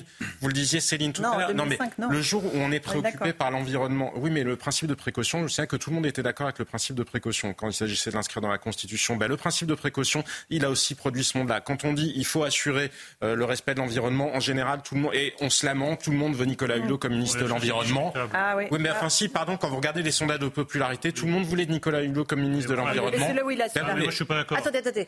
Il y a énormément d'hypocrisie des citoyens. Sinon, les écologistes feraient quatre-vingts pour cent aux élections. Bah, c'est pas, le cas. C'est pas, pas le cas. Donc, euh, je voudrais juste partir sur le terrain. Je passe la parole à Eric et Céline. Euh, Augustin Donadieu, Thibault Marcheteau, est-ce que vous vous retrouvez ?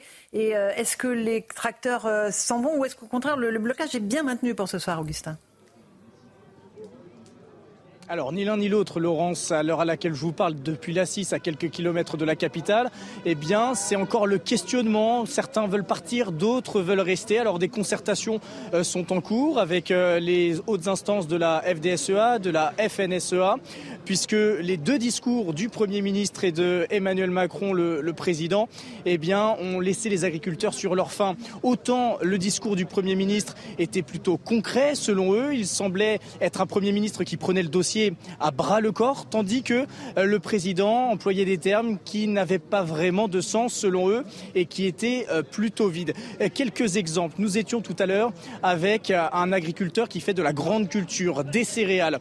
Et sur, par exemple, eh bien, le prix des céréales ukrainiennes. Emmanuel Macron a annoncé que si ces céréales ukrainiennes venaient à perturber le cours européen de la céréale, il pourrait remettre en place des droits de douane. Ce que nous disait cet agriculteur, c'est qu'Emmanuel Macron se bat basait sur des prix en deux mille vingt-deux, alors même que la guerre entre la Russie et l'Ukraine avait commencé et donc que les prix avaient augmenté. Pour lui, le compte euh, n'y est pas. Sur une, autre, euh, sur une autre proposition du président de la République, notamment de sortir des produits euh, chimiques, en clair les produits phytosanitaires. Ce que nous disait cet agriculteur, c'est que derrière la couverture d'une mesure écologique, en réalité, c'est tout l'inverse qui pourrait se passer. Il nous a expliqué que si demain il arrêtait d'employer des produits phytosanitaires sur son exploitation, il diviserait sa productivité par deux, ses rendements par deux. Résultat, la France ne serait plus autosuffisante et donc serait obligée d'importer de pays qui, eux, utilisent des produits phytosanitaires et qui, évidemment, avec les transports maritimes,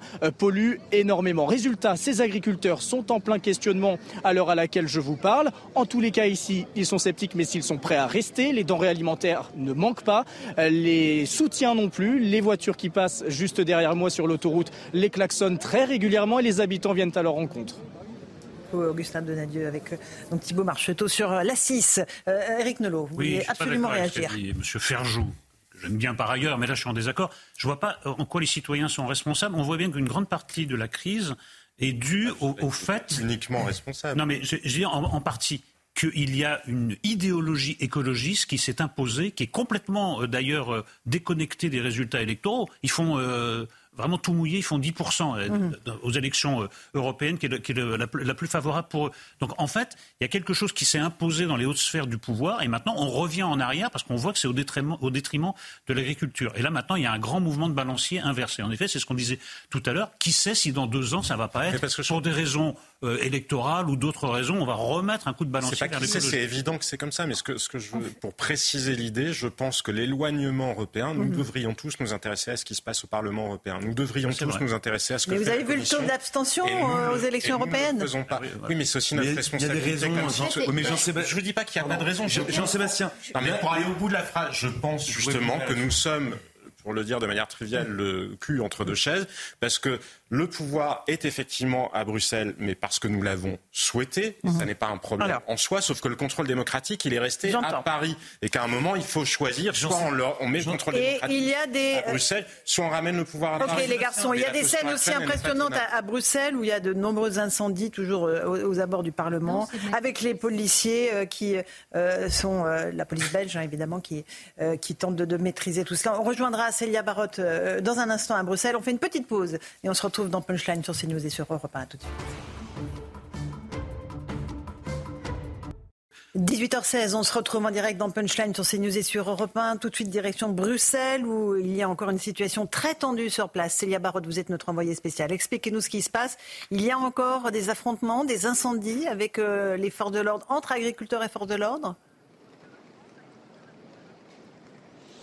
Eh bien Laurence, pour tout vous avouer, on a dû quitter le secteur du Parlement européen puisque après une matinée plutôt calme avec les agriculteurs, bon enfant, même s'il y a eu quelques affrontements entre les agriculteurs et les forces de l'ordre, l'après-midi a laissé place à la venue de casseurs, de black blocs, d'individus vêtus tout en noir, prêts à en découdre avec les forces de l'ordre. Les agriculteurs ont donc décidé pour une grande partie d'entre eux soit de rentrer dans leur... exploitations, soit pour les autres de se diriger vers le périphérique de Bruxelles pour bloquer, pour continuer l'action en bloquant la circulation. Donc on a assisté quand même à une évolution de la situation à Bruxelles entre un mouvement qui était statique ce matin avec bon des affrontements euh, mais qui euh, qui sont restés sans violence. Et on a assisté à des jets de projectiles de part et d'autre euh, des camps et puis euh, des, une réponse de la part des forces de l'ordre avec euh, des jets d'eau pour essayer de repousser les manifestants. Mais rien de grave à déplorer. Seulement quand les euh, casseurs, quand les Black Blocs sont arrivés et ont profité du mouvement et du rassemblement pour euh, tout casser, les agriculteurs ont décidé de quitter le terrain pour légitimer leur mouvement, pour continuer à faire passer leur message.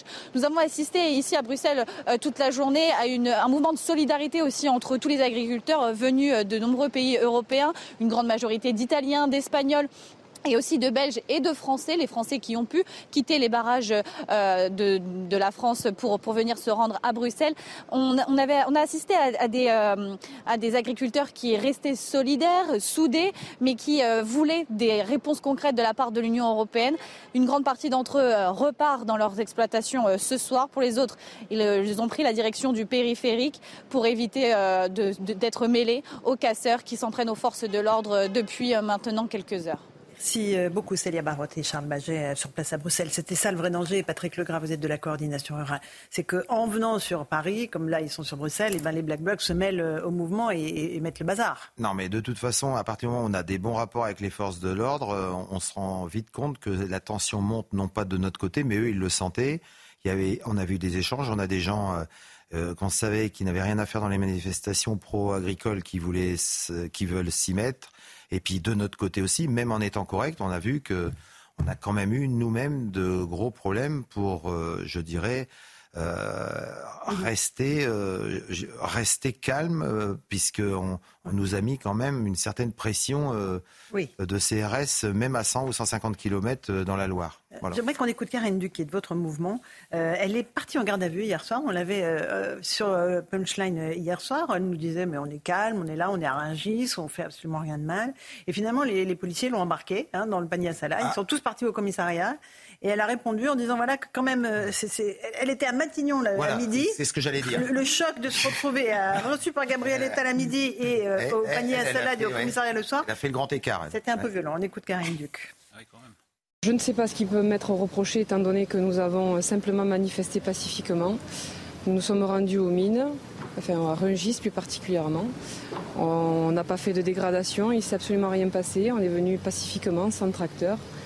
Nous, euh, uniquement pour pouvoir euh, essayer de, d'aller jusqu'au bout et d'avoir des réponses à nos revendications. Euh, on attendait des réponses du gouvernement. Si c'est celle-ci, les réponses, c'est quand même bien dommage. Voilà. Voilà, c'est bien dommage, comme dit Karine Duc. Voilà, euh, en tout cas, le, le mouvement est en train de, de repartir vers Agen. C'est ça, le convoi est en train de Alors, repartir. Alors, le convoi à... repart vers Agen. Agen. Nous allons nous focaliser la semaine prochaine sur euh, Bruxelles. Euh, là, nous finissons, euh, je dirais, de convaincre une grande partie des députés, puisque toutes les... Toutes les, les, les groupes députés sont en train ou vont être vont auditionner la présidente et secrétaire générale pour qu'ils soient bien imprégnés et convaincus, parce que le but, c'est quand même d'être très clair, ce qui n'est pas forcément le cas mmh. lorsqu'on écoute euh, la télévision. Bon, et donc le prochain rendez-vous, c'est quoi ? c'est le, c'est le salon de l'agriculture, c'est le vingt-quatre février non, je pense, prochain. Je pense qu'il y en aura avant. Euh... Il y aura des petits happenings avant ? Oui, il y aura il y aura des choses dès lundi, mais là, on va laisser les gens tranquilles, on va laisser se reposer les gens du quarante-sept et pour qu'ils soient à l'écoute dès le début de semaine prochaine. Des actions quoi euh, Des actions euh, rapides, euh, souples, comme vous savez faire dire, ce que j'ai pu dire parfois aux forces de l'ordre, on va laisser un peu de piment. D'accord. Le, le, non mais je pense qu'il y a, de suspension. En fait, il y a Louis des, Dragnel, d'Europe un. Il y a des rendez-vous, Laurence. Euh, déjà, vous allez attendre de voir si réellement euh, l'engagement de Gabriel Attal d'accélérer un certain nombre de paiements, est-ce que vous allez recevoir euh, cet argent sonnant et trébuchant Euh, sur votre compte en banque. Comment ? Non, non mais il y a, y a, y a d'autres, il y a d'autres sommes qui doivent être versées euh, normalement avant. quinze jours. Et, et je pense aussi que ce qui sera intéressant euh, quand vous irez voir les parlementaires, et je sais que les autres organisations syndicales vont faire pareil, euh, c'est de voir si réellement les parlementaires qui font tous des déclarations d'amour, euh, un éloge de l'agriculture depuis euh, dix oui. jours, si réellement ils, ils passent de la vision romantique au réel. Mmh. Euh, et est-ce qu'ils vous soutiennent réellement dans les déclinaisons concrètes de ce que vous avez euh, demandé ? Je pense qu'il y aura, ce sera un peu l'heure de vérité pour vous. Bah, disons que nous, euh, on n'est pas trop pour les palabres. C'est-à-dire que les, les, les, les discussions, vous, grosso modo, puisque je suis au courant, c'est entre trois quarts d'heure et une heure, avec quelques points. C'est les mêmes personnes qui les disent à tous les parlementaires, parce que des fois qu'il y a de l'incompréhension. Et c'est les mêmes personnes qui iront aussi le dire à Bruxelles. C'est-à-dire que nous, c'est clair, c'est net, c'est mmh. précis.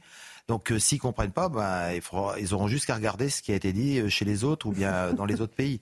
C'est-à-dire qu'on passe trop de temps à parler, ça c'est le problème français. Euh, comme je dis, il y en a, c'est leur métier. Nous, on, comme on dit, on n'a pas le temps.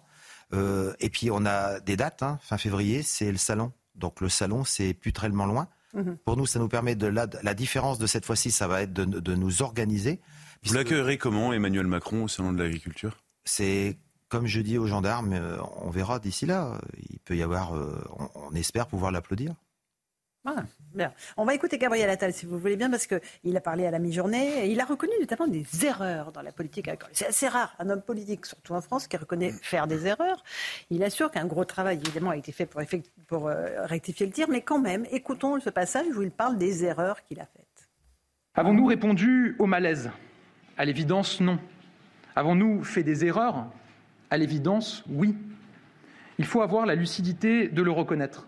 C'est ce que j'ai fait vendredi dernier en Haute-Garonne, en annonçant l'abandon de la réforme du G N R qui ne marchait pas, ne pouvait pas marcher, notamment parce qu'elle était complexe et pas assez juste pour les petites exploitations. C'est ce que j'ai fait aussi s'agissant des normes, qu'on a parfois laissé continuer à s'empiler, sans penser aux agriculteurs, sans penser assez aux agriculteurs qui devaient les appliquer.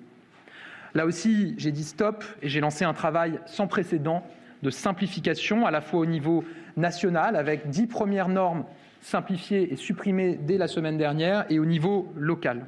Bon, on a fait des erreurs, on le reconnaît, on avance. Céline Pina, c'est ce qu'a dit Gabriel Attal à l'instant, enfin à la mi-journée, pardon.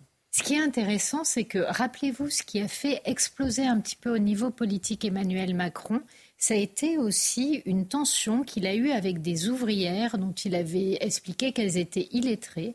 Et il avait euh, présenté des excuses de façon officielle et tout le monde avait et dit, l'entreprise tiens, G A D. Euh, on a quelqu'un qui est susceptible de tenir un discours de vérité. Donc un politique qui reconnaît une erreur dans le cadre d'une négociation, ça veut dire qu'il a pris conscience d'une situation et donc que ses engagements sont peut-être fermes. Mmh. Un politique qui ne reconnaît pas ça et qui semble euh, godiller un coup à droite, un coup à gauche et qui réagit en fonction de ses intérêts immédiats, celui-là, on dit, on peut tout lui arracher, il va tout nous promettre, il ne tiendra rien. Et sur le long terme, ça ne fonctionnera pas. Il y a, il y a probablement et donc, un deuxième cran. Et là, le, le, le pourquoi est-ce que ça ne marche pas chez euh, Emmanuel Macron ? C'est parce qu'en fait, il n'a aucune direction, il n'a aucun sens de l'intérêt général, il réagit et il n'agit pas. Et aujourd'hui, il a perdu la confiance des gens. Et qu'est-ce qu'ils font ? Ils réinvestissent euh, le jeune Premier ministre parce que pour l'instant, il leur donne des gages euh, d'une envie, en tout cas, de se reconnecter à eux, mmh. que euh, Macron donne. Eric Nolot, rapide, après on écoute. Oui, parce que euh, Bruno Le Maire. Euh, les erreurs que reconnaît Gabriel Attal et celles qu'a reconnues le président de la République, je trouve que ça fait quand même beaucoup. Euh, c'est-à-dire qu'ils sont en train de nous expliquer on a tout faux depuis des années et des années sur des points cruciaux. Alors c'est bien de reconnaître ces erreurs, mais on se dit, est-ce qu'il n'aurait pas été temps de les détecter un peu plus tôt ? On s'est trompé sur l'Ukraine, on s'est trompé sur les centrales d'achat. Non mais Gabriel Attal est sur le nucléaire. Oui, non mais...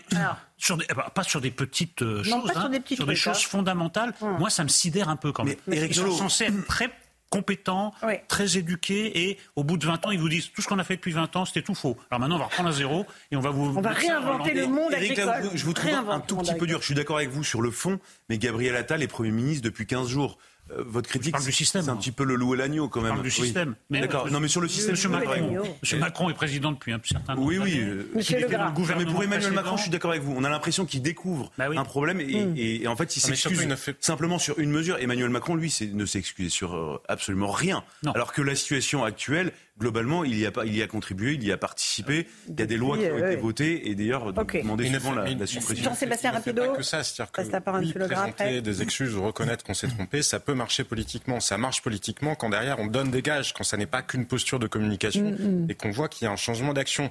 Mais là où il y a probablement un A D N politique assez différent entre Gabriel Attal et Emmanuel Macron, c'est qu'Emmanuel Macron, il reste persuadé que le système est le bon. Et c'est ça ah, le oui. sujet. Il passe sa vie à expliquer que les, redire, les populistes, hein. les extrémistes détruiraient tout parce que oh. lui incarne le cercle de la raison. J'entendais Claude Maluret, vous savez, ce sénateur assez macronien quand même euh, dans l'âme, oui. qui décrivait exactement ça. Un certain nombre de, de gens, alors Clément Beaune ou de gens qui ne sont plus au gouvernement maintenant, répondent ça en permanence. Nous sommes la raison, les autres sont le danger démocratique, les autres sont le danger économique. Le problème justement, c'est que quand on reconnaît des erreurs, on ne peut pas nier aux autres le fait d'avoir parfois fait de bon Patrick Legras. À partir du moment où ça fait plusieurs décennies qu'on a des gens qui sont des professionnels de la politique et que le système ne change pas, on a décidé au sein de la coordination rurale de dire Il y a eu des engagements pris, il y a eu une écoute. Euh, lui donner un mois, on n'est plus à quarante ans et un mois ou à quarante oui. ans et deux mois, on peut attendre un mois. Vous avez raison. J'aimerais juste qu'on écoute Bruno Le Maire parce qu'il a dit quelque chose d'important à mes yeux sur les successions, sur l'impôt sur les successions. Parce que la, le vrai problème pour les agriculteurs, c'est de transmettre les exploitations aux jeunes générations. On va écouter ce qu'il a dit, on va voir si c'est satisfaisant ou pas. Bruno Le Maire. Deuxième relèvement de seuil, c'est l'exonération de droits de succession et donation en cas de transmission de biens ruraux donnés à bail à long terme et de parts de groupements fonciers agricoles. C'est l'article sept cent quatre-vingt-treize bis du Code général des impôts. Le seuil limite d'exonération actuelle est de cinq cent mille euros en cas d'engagement de conservation de dix ans. Il sera porté à six cent mille euros en cas de transmission à un jeune agriculteur. C'est une bonne nouvelle, ça, ou pas? C'est suffisant ou pas, Patrick Legras? C'est suffisant, non. C'est un effort de cent mille euros, on va le prendre. Aujourd'hui, vous avez bien compris que les problèmes agricoles, ce n'est pas une mesure. Donc on ne veut pas se focaliser sur une mesure, c'est des demandes qui ont été faites. Aujourd'hui, comme on dit, il y a eu une annonce du, du gouvernement et donc de M. Attal. Ce qu'on espère, c'est qu'il va y en avoir régulièrement, qu'on pourra aller à l'écoute et on affinera ensemble. M. Attal, comme j'avais dit, parfois je le disais, il ne connaît pas bien le monde agricole, mais euh, ma présidente dit que, et, et son état général ont dit qu'il était à l'écoute. Nous, le but, c'est de lui donner des dossiers, de lui donner des éléments et qu'il y ait des échanges. Parce que pour l'instant, et, et je sais de quoi je parle, les échanges que l'on avait, euh, ben, ils restaient lettres mortes. C'est-à-dire qu'on on informait. Et pendant des mois, pour ne pas dire des années, il n'y avait pas de retour. Ouais, c'est ça. Mais le problème, vous savez, auquel vous allez être confronté, c'est que malheureusement, une crise en chasse toujours une autre. Le, le, la fenêtre de tir pour tout demander à Gabriel Attal et à Emmanuel Macron, je pense que c'est encore maintenant. Peut-être que dans trois semaines, il y aura d'autres crises dont on parlera. Et malheureusement, vous aurez moins de place, moins de, de disponibilité mais ça, mais ça, pour faire passer ça, des messages le, sur l'agriculture. Oui, mais ça, c'est certain. Mais comme je dis, le mal, le mal de l'agriculture, il est peut-être basé en France, mais il n'est pas que basé en France. Donc nous, on a d'autres travaux qui sont faits à Bruxelles et je pense qu'il faut une complémentarité des deux et un changement de politique des deux côtés. Mmh. Céline Pina, dernier mot avant le rappel des titres. Et puis je trouve que les agriculteurs ont réussi quelque chose de très fort, c'est-à-dire que l'absurdité de la politique telle qu'elle était menée et la manipulation un petit peu qu'il y avait derrière a été dénoncée sans haine, sans cri, sans violence mmh. et tous les Français ont compris et tous les Français se sont dit... Mais effectivement, ces lois sont absurdes et on marche sur la tête. Donc pour ça, bravo, parce que faire passer un message comme ça, je pense qu'Emmanuel Macron aimerait bien avoir ce talent. Bon, allez, il est dix-huit heures trente, on est en direct dans Punchline sur CNews et sur Europe un. Le rappel des titres de l'actualité avec Vincent Fernandez. Vincent. Et à la une de l'actualité, le mouvement de colère des agriculteurs a gagné aujourd'hui le Portugal. Des centaines d'exploitants ont bloqué ce matin certains des principaux axes routiers du pays. Ils réclament en premier lieu une revalorisation de leur activité. À Bruxelles, justement, la manifestation des agriculteurs a dégénéré en fin d'après-midi. Réunis devant le Parlement européen toute la journée, ils ont décidé de se déplacer dans la capitale belge. Des éléments radicaux se sont infiltrés dans la manifestation. Canons à eau et gaz lacrymogènes ont notamment été utilisés par les forces de l'ordre. Et puis le corps d'un homme retrouvé dans un lac près de Toulouse. Âgé de vingt et un ans, cette personne était portée disparue depuis le dix-neuf janvier dernier. Trois personnes ont été mises en examen pour meurtre en bande organisée. Cette affaire pourrait être liée à un règlement de compte sur fond de trafic de drogue. Merci Vincent Fernandez pour le rappel des titres de l'actualité. Une petite pause, on se retrouve dans un instant dans Punchline sur CNews et sur Europe un. On va revenir sur la colère des agriculteurs et puis sur son analyse sociologique aussi. Est-ce qu'il s'agit d'un mal très profond qui illustre la colère et le désarroi d'autres classes de catégories de notre société? A tout de suite.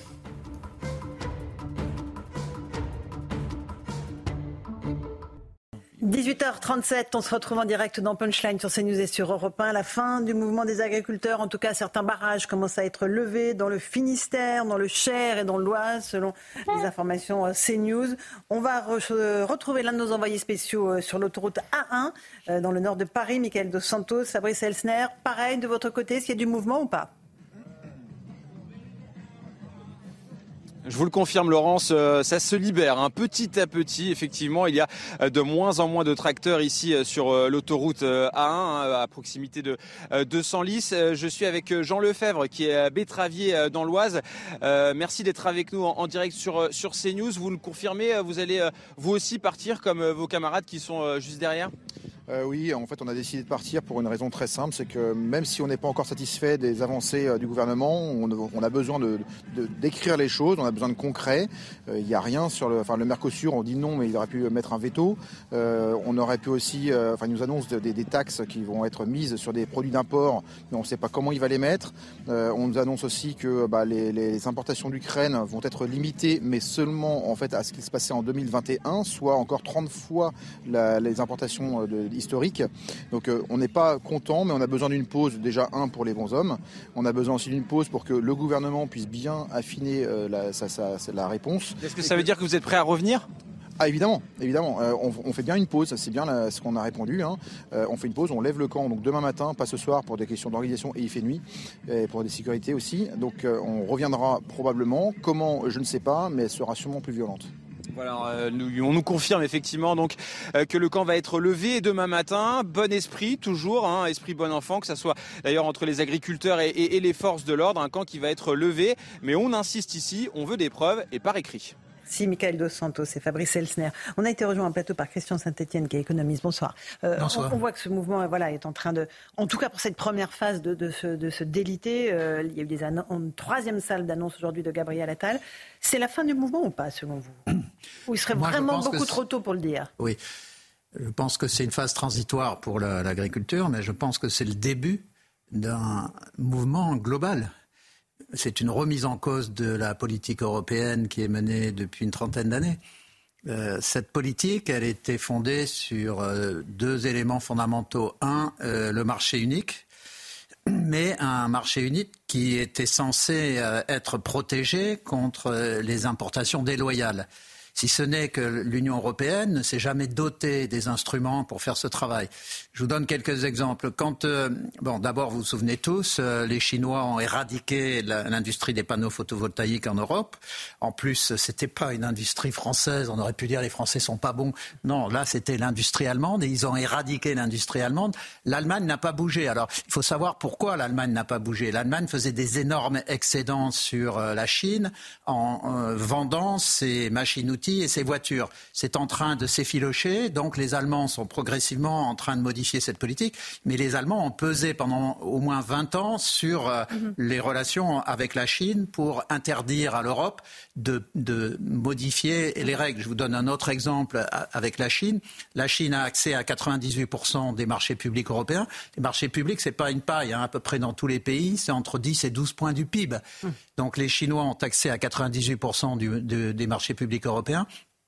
Les Européens ont accès à deux pour cent du marché chinois. Voilà. Donc euh, euh, là, on a sur l'agriculture, euh, ça, ça, ça dépasse totalement les agriculteurs. Pour moi, ce sont des, uniquement des, des, des lanceurs d'alerte sur un problème général. L'idée que euh, on leur interdise certaines productions, euh, soit euh, pour des raisons euh, d'organisation du, du, du système de marché, soit euh, pour des... concernant les, pho- les phytosanitaires, et que les produits qu'ils ne peuvent plus produire ici, comme notamment les cerises, hein, la production française s'est effondrée, de manière générale la production de fruits s'est effondrée, la production de légumes également, et qu'on importe des, des produits qui ont été euh, produits et fabriqués avec les phytosanitaires interdits, ça ne concerne pas que l'agriculture, ça concerne la chimie, ça concerne l'acier, ça concerne les automobiles, ça concerne un nombre considérable de secteurs. Donc je pense que le, le coin que les, euh, les agriculteurs ont mis dans le système européen, euh, il n'est pas prêt de s- disparaître. Je pense que c'est une remise en cause complète du système, aidée par la modification de la politique allemande vis-à-vis de la Chine. Néanmoins, euh, si vous me donnez une minute, je pense qu'il faut aller au-delà. La, la politique européenne, notamment du Green Deal, qui a été décidée en deux mille dix-neuf, comme vous le savez, qui a été déclinée ensuite par des directives et des règlements, elle, elle vise à accélérer la transition climatique, essentiellement par des interdictions et des réglementations. Or, l'Europe n'est pas seule, elle est en compétition avec deux énormes acteurs qui se battent d'ailleurs pour la domination mondiale, qui sont la Chine et les États-Unis. Les Américains, avec l'I R A, c'est-à-dire l'Inflation Reduction Act de Biden voté en deux mille vingt-deux, les Américains ont décidé d'une politique climatique dont la philosophie est radicalement différente de la nôtre. Au lieu de travailler par des interdictions et des réglementations, ils travaillent par des incitations et des investissements. Exactement. Pour ce qui est des Chinois, ils ont une politique diabolique, je pèse mes mots, une politique diabolique, mais très, extrêmement intelligente. Il faut toujours se souvenir que jusqu'au congrès du Parti communiste chinois d'octobre deux mille vingt-deux, sur les sept principaux dirigeants de la Chine, membres du bureau politique de la Chine, il y a eu six ingénieurs pendant trente ans de suite. La Chine a été dirigée par des ingénieurs euh, qui étaient en plus communistes et avec une ambition euh, très forte. Et euh, les, le Parti communiste chinois, sur les questions de la transition énergétique, a décidé de mettre le paquet à la fois dans la production de tout ce qui est nécessaire, panneaux photovoltaïques, pompes à chaleur, euh, euh, électrolyseurs, ainsi de suite. Ils inondent le monde, d'ailleurs, avec des politiques de subvention. Et en contre, euh, sur leur propre territoire, même s'ils ont euh, mm-hmm. mis en place des, des, des éoliennes et des panneaux photovoltaïques pour leur propre euh, service, néanmoins, euh, dans les trois dernières années, ils ont autorisé cinquante centrales au charbon. Et je termine par ce point-là. L'Union européenne, aujourd'hui, c'est huit pour cent des émissions de gaz à effet de serre.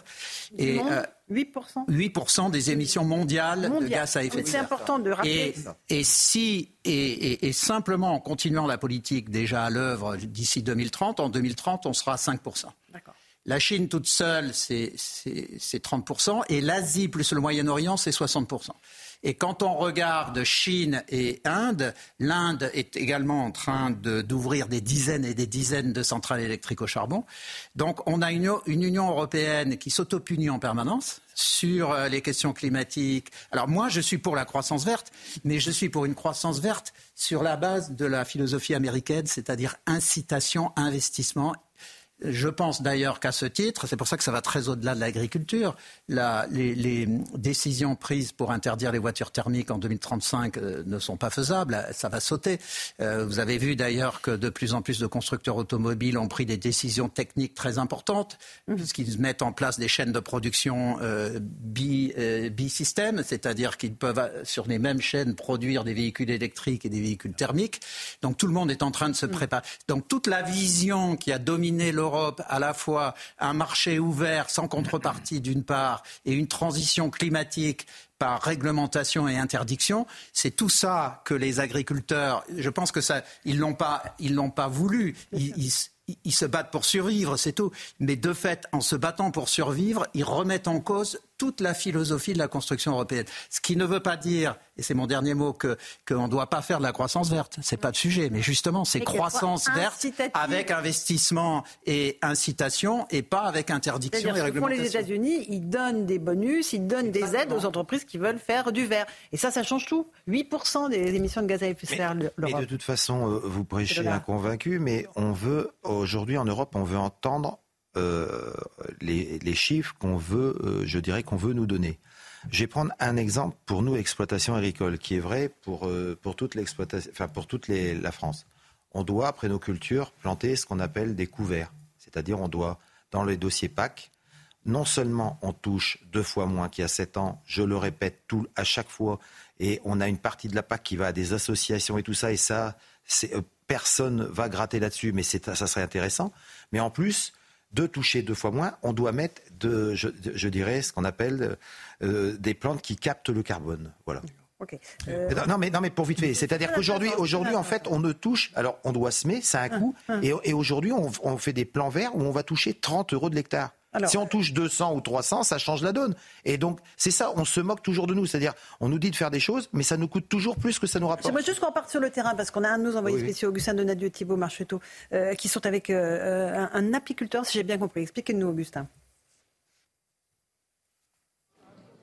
Bah, pour l'instant, je n'ai pas la réponse exacte. C'est en cours d'écriture. Je ne sais pas si on l'a là actuellement. Par exemple, on a prémis, des, des enveloppes sont promises pour l'élevage, cent cinquante millions. Mais quelle enveloppe ? Comment on va y accéder ? Est-ce que cette enveloppe va vraiment être accessible ? Est-ce qu'au final, elle sera accessible pour les petits éleveurs, les gros éleveurs les... On ne sait pas. On ne sait rien du tout. On ne sait pas comment ça va être mis en place. Donc on veut du concret, on veut du concret. Mais euh, aujourd'hui, ça va être, euh, une partie va être écrite sur papier et des lignes vont être tracées euh, par la suite. Et euh, on reste en veille sur toutes ces modalités. Bruno Le Maire a parlé de cent cinquante mille. Voilà pour euh, donc, euh, cette petite incursion sur le terrain. Euh, vous voulez réagir tous à ce qu'a dit Christian Saint-Etienne alors, voulais, Oui, parce que je rapidement, je voudrais qu'on écoute après Christophe Bully qui était ce matin sur euh, nos passionnant euh, parce que je pense que réellement, on est en train de vivre le début d'une remise en question de tous les fondamentaux euh, qui, sont, qui ont été établis en fait après la Seconde Guerre mondiale.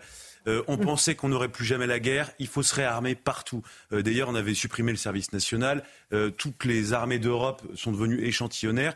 Euh, on est en train de changer, de renverser complètement euh, le système. On nous expliquait, moi je vois, j'ai grandi, dans mes livres d'économie, on m'expliquait que les pays industrialisés étaient des pays en voie de développement et que l'avenir et que le, le, la grandeur d'une nation, la puissance mmh. d'une nation, c'est d'être dans le tertiaire. Eh bien, on, on voit bien que maintenant, il faut revenir, il faut produire de, du tangible et donc euh, il y a, il y a tout ce programme, tout le monde, les politiques dans tous les pays européens. Donc que le mot réindustrialisation euh, à la bouche, l'agriculture, c'est exactement le même sujet. On nous expliquait qu'en réalité, c'était plus très grave si on produisait pas chez nous. Euh, on pouvait tout à fait importer Importe. des produits et de bah, qualité. Ça, voilà. Patatras. Et en fait, la, la, je trouve que le fil euh, directeur, ce qui rejoint tous ces éléments-là, c'est en fait l'élément de la civilisation. Euh, nous, on veut, en fait, une civilisation, elle est fondée. Euh, je pense que le, le, la paysannerie euh, est le, le ciment du contrat social en France. En fait, c'est quelque chose qu'on avait complètement oublié. Le rapport à l'industrie est, est, c'est exactement la même chose. Les grandes Bien villes sûr. en France se sont construites autour de réalités économiques, euh, les champs, euh, l'industrie. Mais... Et, et, et donc, tout ça participe cette... du grand sentiment de déclassement français. Oui, mais on est en train, justement. Et, et j'aimerais qu'on écoute Christophe Guy, lui, parce qu'il était exact. géographe essayiste, qui était invité ce matin de Sonia Mabrouk sur Europe un et sur C N U. Et il dit que la, c'est pas seulement la crise, une crise agricole, c'est, c'est une crise de la France qu'il appelle la France périphérique. Et, écoutons ce qu'il dit parce que c'est intéressant. Il y a une crise agricole, de fait, euh, une crise agricole qui est notamment euh, liée à, aux normes européennes euh, que subissent euh, les paysans. Après, évidemment, il faut voir beaucoup plus loin encore. C'est-à-dire que la crise qu'on vit aujourd'hui euh, vient des territoires de la France périphérique. Euh, cette France périphérique que j'ai essayé de conceptualiser depuis euh, depuis une vingtaine d'années, euh, où vit euh, bah, finalement euh, la majorité de ce qu'étaient euh, les travailleurs de ce pays, euh, des paysans certes, mais aussi des ouvriers, des employés, euh, bref, tous ces gens qui sont maintenant un peu en périphérie, hein, en périphérie du modèle économique, que j'appelle aujourd'hui les dépossédés. Euh, dépossédés, pourquoi ? Parce qu'ils sont dépossédés, évidemment, euh, de leur travail, une, une dépossession sociale de fait. Euh, c'est euh, finalement cette France périphérique, euh, le cimetière de ce que j'appelais euh, hier la classe moyenne occidentale. Et quand on regarde les choses d'un peu près, on se rend compte que euh, toutes ces crises émanent toujours de ces territoires. Vous êtes d'accord avec cette analyse passionnante, Christian Saint-Etienne ? Oui, c'est, c'est un, un élément clé, mais je pense qu'il y a un double déclassement. Euh, il y a un déclassement européen. Mm-hmm. Euh, la croissance européenne depuis quinze ans tourne à un pour cent, un pour cent vingt-cinq. Ça, c'est trois chiffres que tout le monde doit avoir à l'esprit pour comprendre euh, la, la, l'évolution mondiale. L'Europe croît à un pour cent, un pour cent vingt-cinq par an. Les États-Unis, c'est un point de plus. Mm-hmm. Et la Chine, c'est encore un point de plus. Elle était à cinq six, mais elle est en train de revenir à trois virgule cinq. Bon, alors on se dit un point, mais on s'en fiche. Sauf qu'un point pendant vingt ans de suite, ça fait une différence colossale. Et euh, donc ça, c'est le déclassement européen. L'Europe euh, euh, pesait autant que les États-Unis il y a vingt ans. Aujourd'hui, on est aux deux tiers et on continue de s'effondrer. C'est le premier déclassement. Mais il y a un déclassement français à l'intérieur du déclassement européen parce que nous avons cru en moyenne moins vite que l'Union européenne euh, dans les quinze dernières années. Et le niveau de vie moyen, ça c'est un truc clé absolument fondamental, on ne comprend rien sinon. Hein. Le niveau de vie moyen des Français a baissé de douze pour cent en quinze ans par rapport aux Allemands et aux Néerlandais. Hein. Or, ce, cette baisse de, en moyenne de douze pour cent du niveau de vie français, elle, elle est concentrée sur quarante pour cent de la population. Il y a encore soixante pour cent qui s'en tirent. Mais les quarante pour cent, ils ont vu une baisse de leur niveau de vie effectif réel de vingt à vingt-cinq pour cent, dont une partie du monde agricole. Alors le monde agricole aussi, il faut être très objectif, euh, c'est pas ce que notre camarade dira tout à l'heure, mais euh, le, monde, le monde agricole, vous avez aussi vingt à vingt-cinq pour cent de, de fermes qui font euh, les trois quarts de la valorisation rajouter du monde agricole, et vous avez trente pour cent de paysans qui survivent, hein, mais tout le monde n'est pas en mode survie dans, le, dans, dans, dans l'agriculture. Mais, mais la, le, les trente pour cent de paysans qui vivent mal, ben, ils ont la double peine, c'est-à-dire qu'ils ils sont dans un monde agricole corseté, comme on l'a vu avec toutes les réglementations, mais ils sont dans un pays qui s'affaiblit aussi. On les a lancés sur le bio en leur disant vous, vous allez pouvoir vendre à un meilleur prix, sauf qu'il n'y a pas le pouvoir d'achat en France. Donc dans un pays qui s'affaiblit en termes économiques, si on ne met pas en place une politique de relance de la production agricole, c'est pas seulement l'agriculture, c'est tout l'agroalimentaire, tous les outils industriels. Euh, notamment euh, pour la viande, par exemple, il y a eu un affaiblissement terrible des, de l'abattage, de, de toute la transformation. Donc là aussi, il faudrait avoir une politique euh, sensée. Il y a un autre élément très, très euh, connexe qui est euh, les forêts. Hein, la France a trente pour cent de forêts. Contrairement à tous les discours qu'on nous tient, la forêt gagne tous les ans. Hein. La, la surface agricole utile baisse tous les ans. Donc euh, la forêt gagne en permanence et c'est le deuxième déficit français après le pétrole. Avec quelque chose qui est le symbole d'un pays sous-développé, hein, puisque grâce à l'ancien régime et à la politique de Colbert, on produit les chênes les plus beaux du monde. Et qu'est-ce qui se passe ? Ces chênes sont achetées par les Chinois, ils partent en bateau en Chine, et c'est un, c'est, on parle de plusieurs milliards d'euros, hein. Ils partent en Chine et ils reviennent sous forme de parquet. Alors là, où, elle est où l'écologie ? Et pour une fois, le gouvernement français avait dit ben, « je vais mettre une taxe à l'exportation pour que le bois reste en France ». L'Europe lui a interdit de faire ça. Donc on voit que les rares fois où le gouvernement français veut bouger, il est lui-même corseté par cette idéologie européenne que j'évoquais tout à l'heure.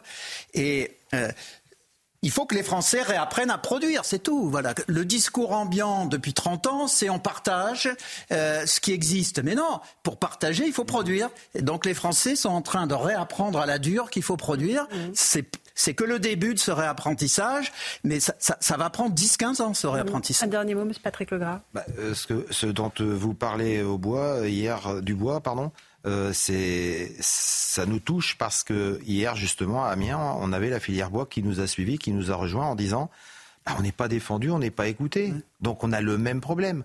Après, sur cette filière-là, c'est un peu comme le monde agricole. Si vous grattez un peu, il euh, y a des choses qui ne sont pas très claires non plus. Mmh.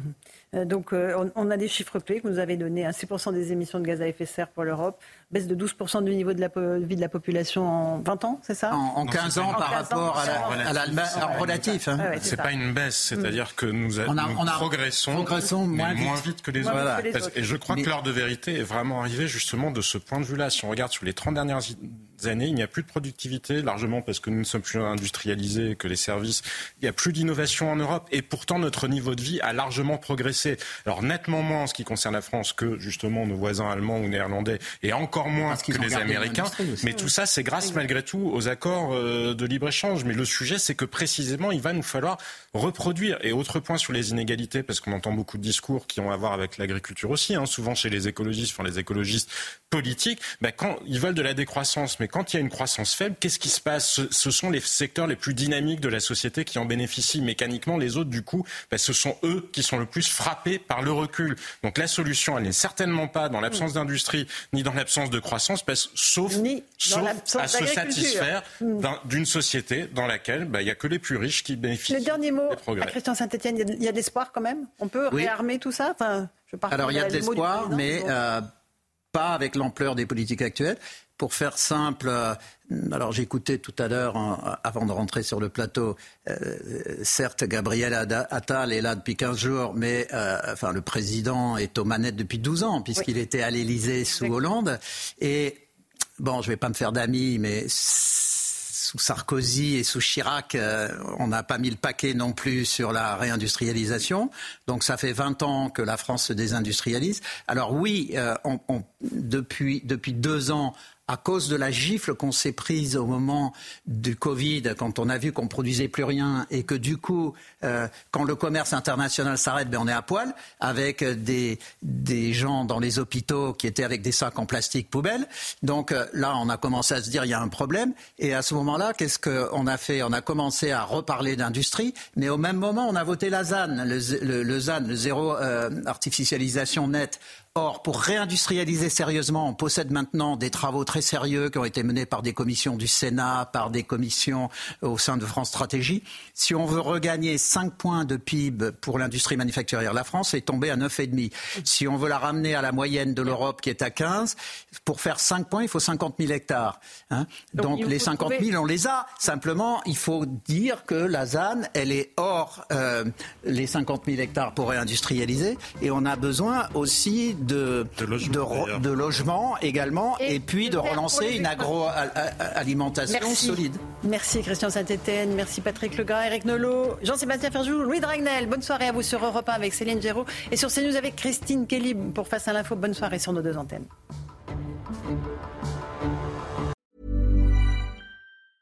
Mom deserves the best, and there's no better place to shop for Mother's Day than Whole Foods Market. They're your destination for unbeatable savings. From premium gifts to show-stopping flowers and irresistible desserts, start by saving thirty-three percent with Prime on all body care and candles. Then get a fifteen-stem bunch of tulips for just nine ninety-nine each with Prime. Round out Mom's menu with festive rosé, irresistible berry chantilly cake, and more special treats. Come celebrate Mother's Day at Whole Foods Market.